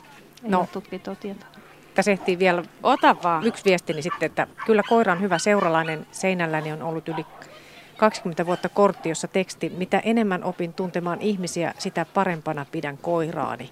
Jos ihmiset olivat, olisivat yhtä rehellisiä kuin eläinmaailma olisi toisin, meillä sateenpitävä takki on ollut hyvä paksuturkkiselle mittelille. Karva ei kastu kokonaan. Eli vaateasiakin siinä. Mm.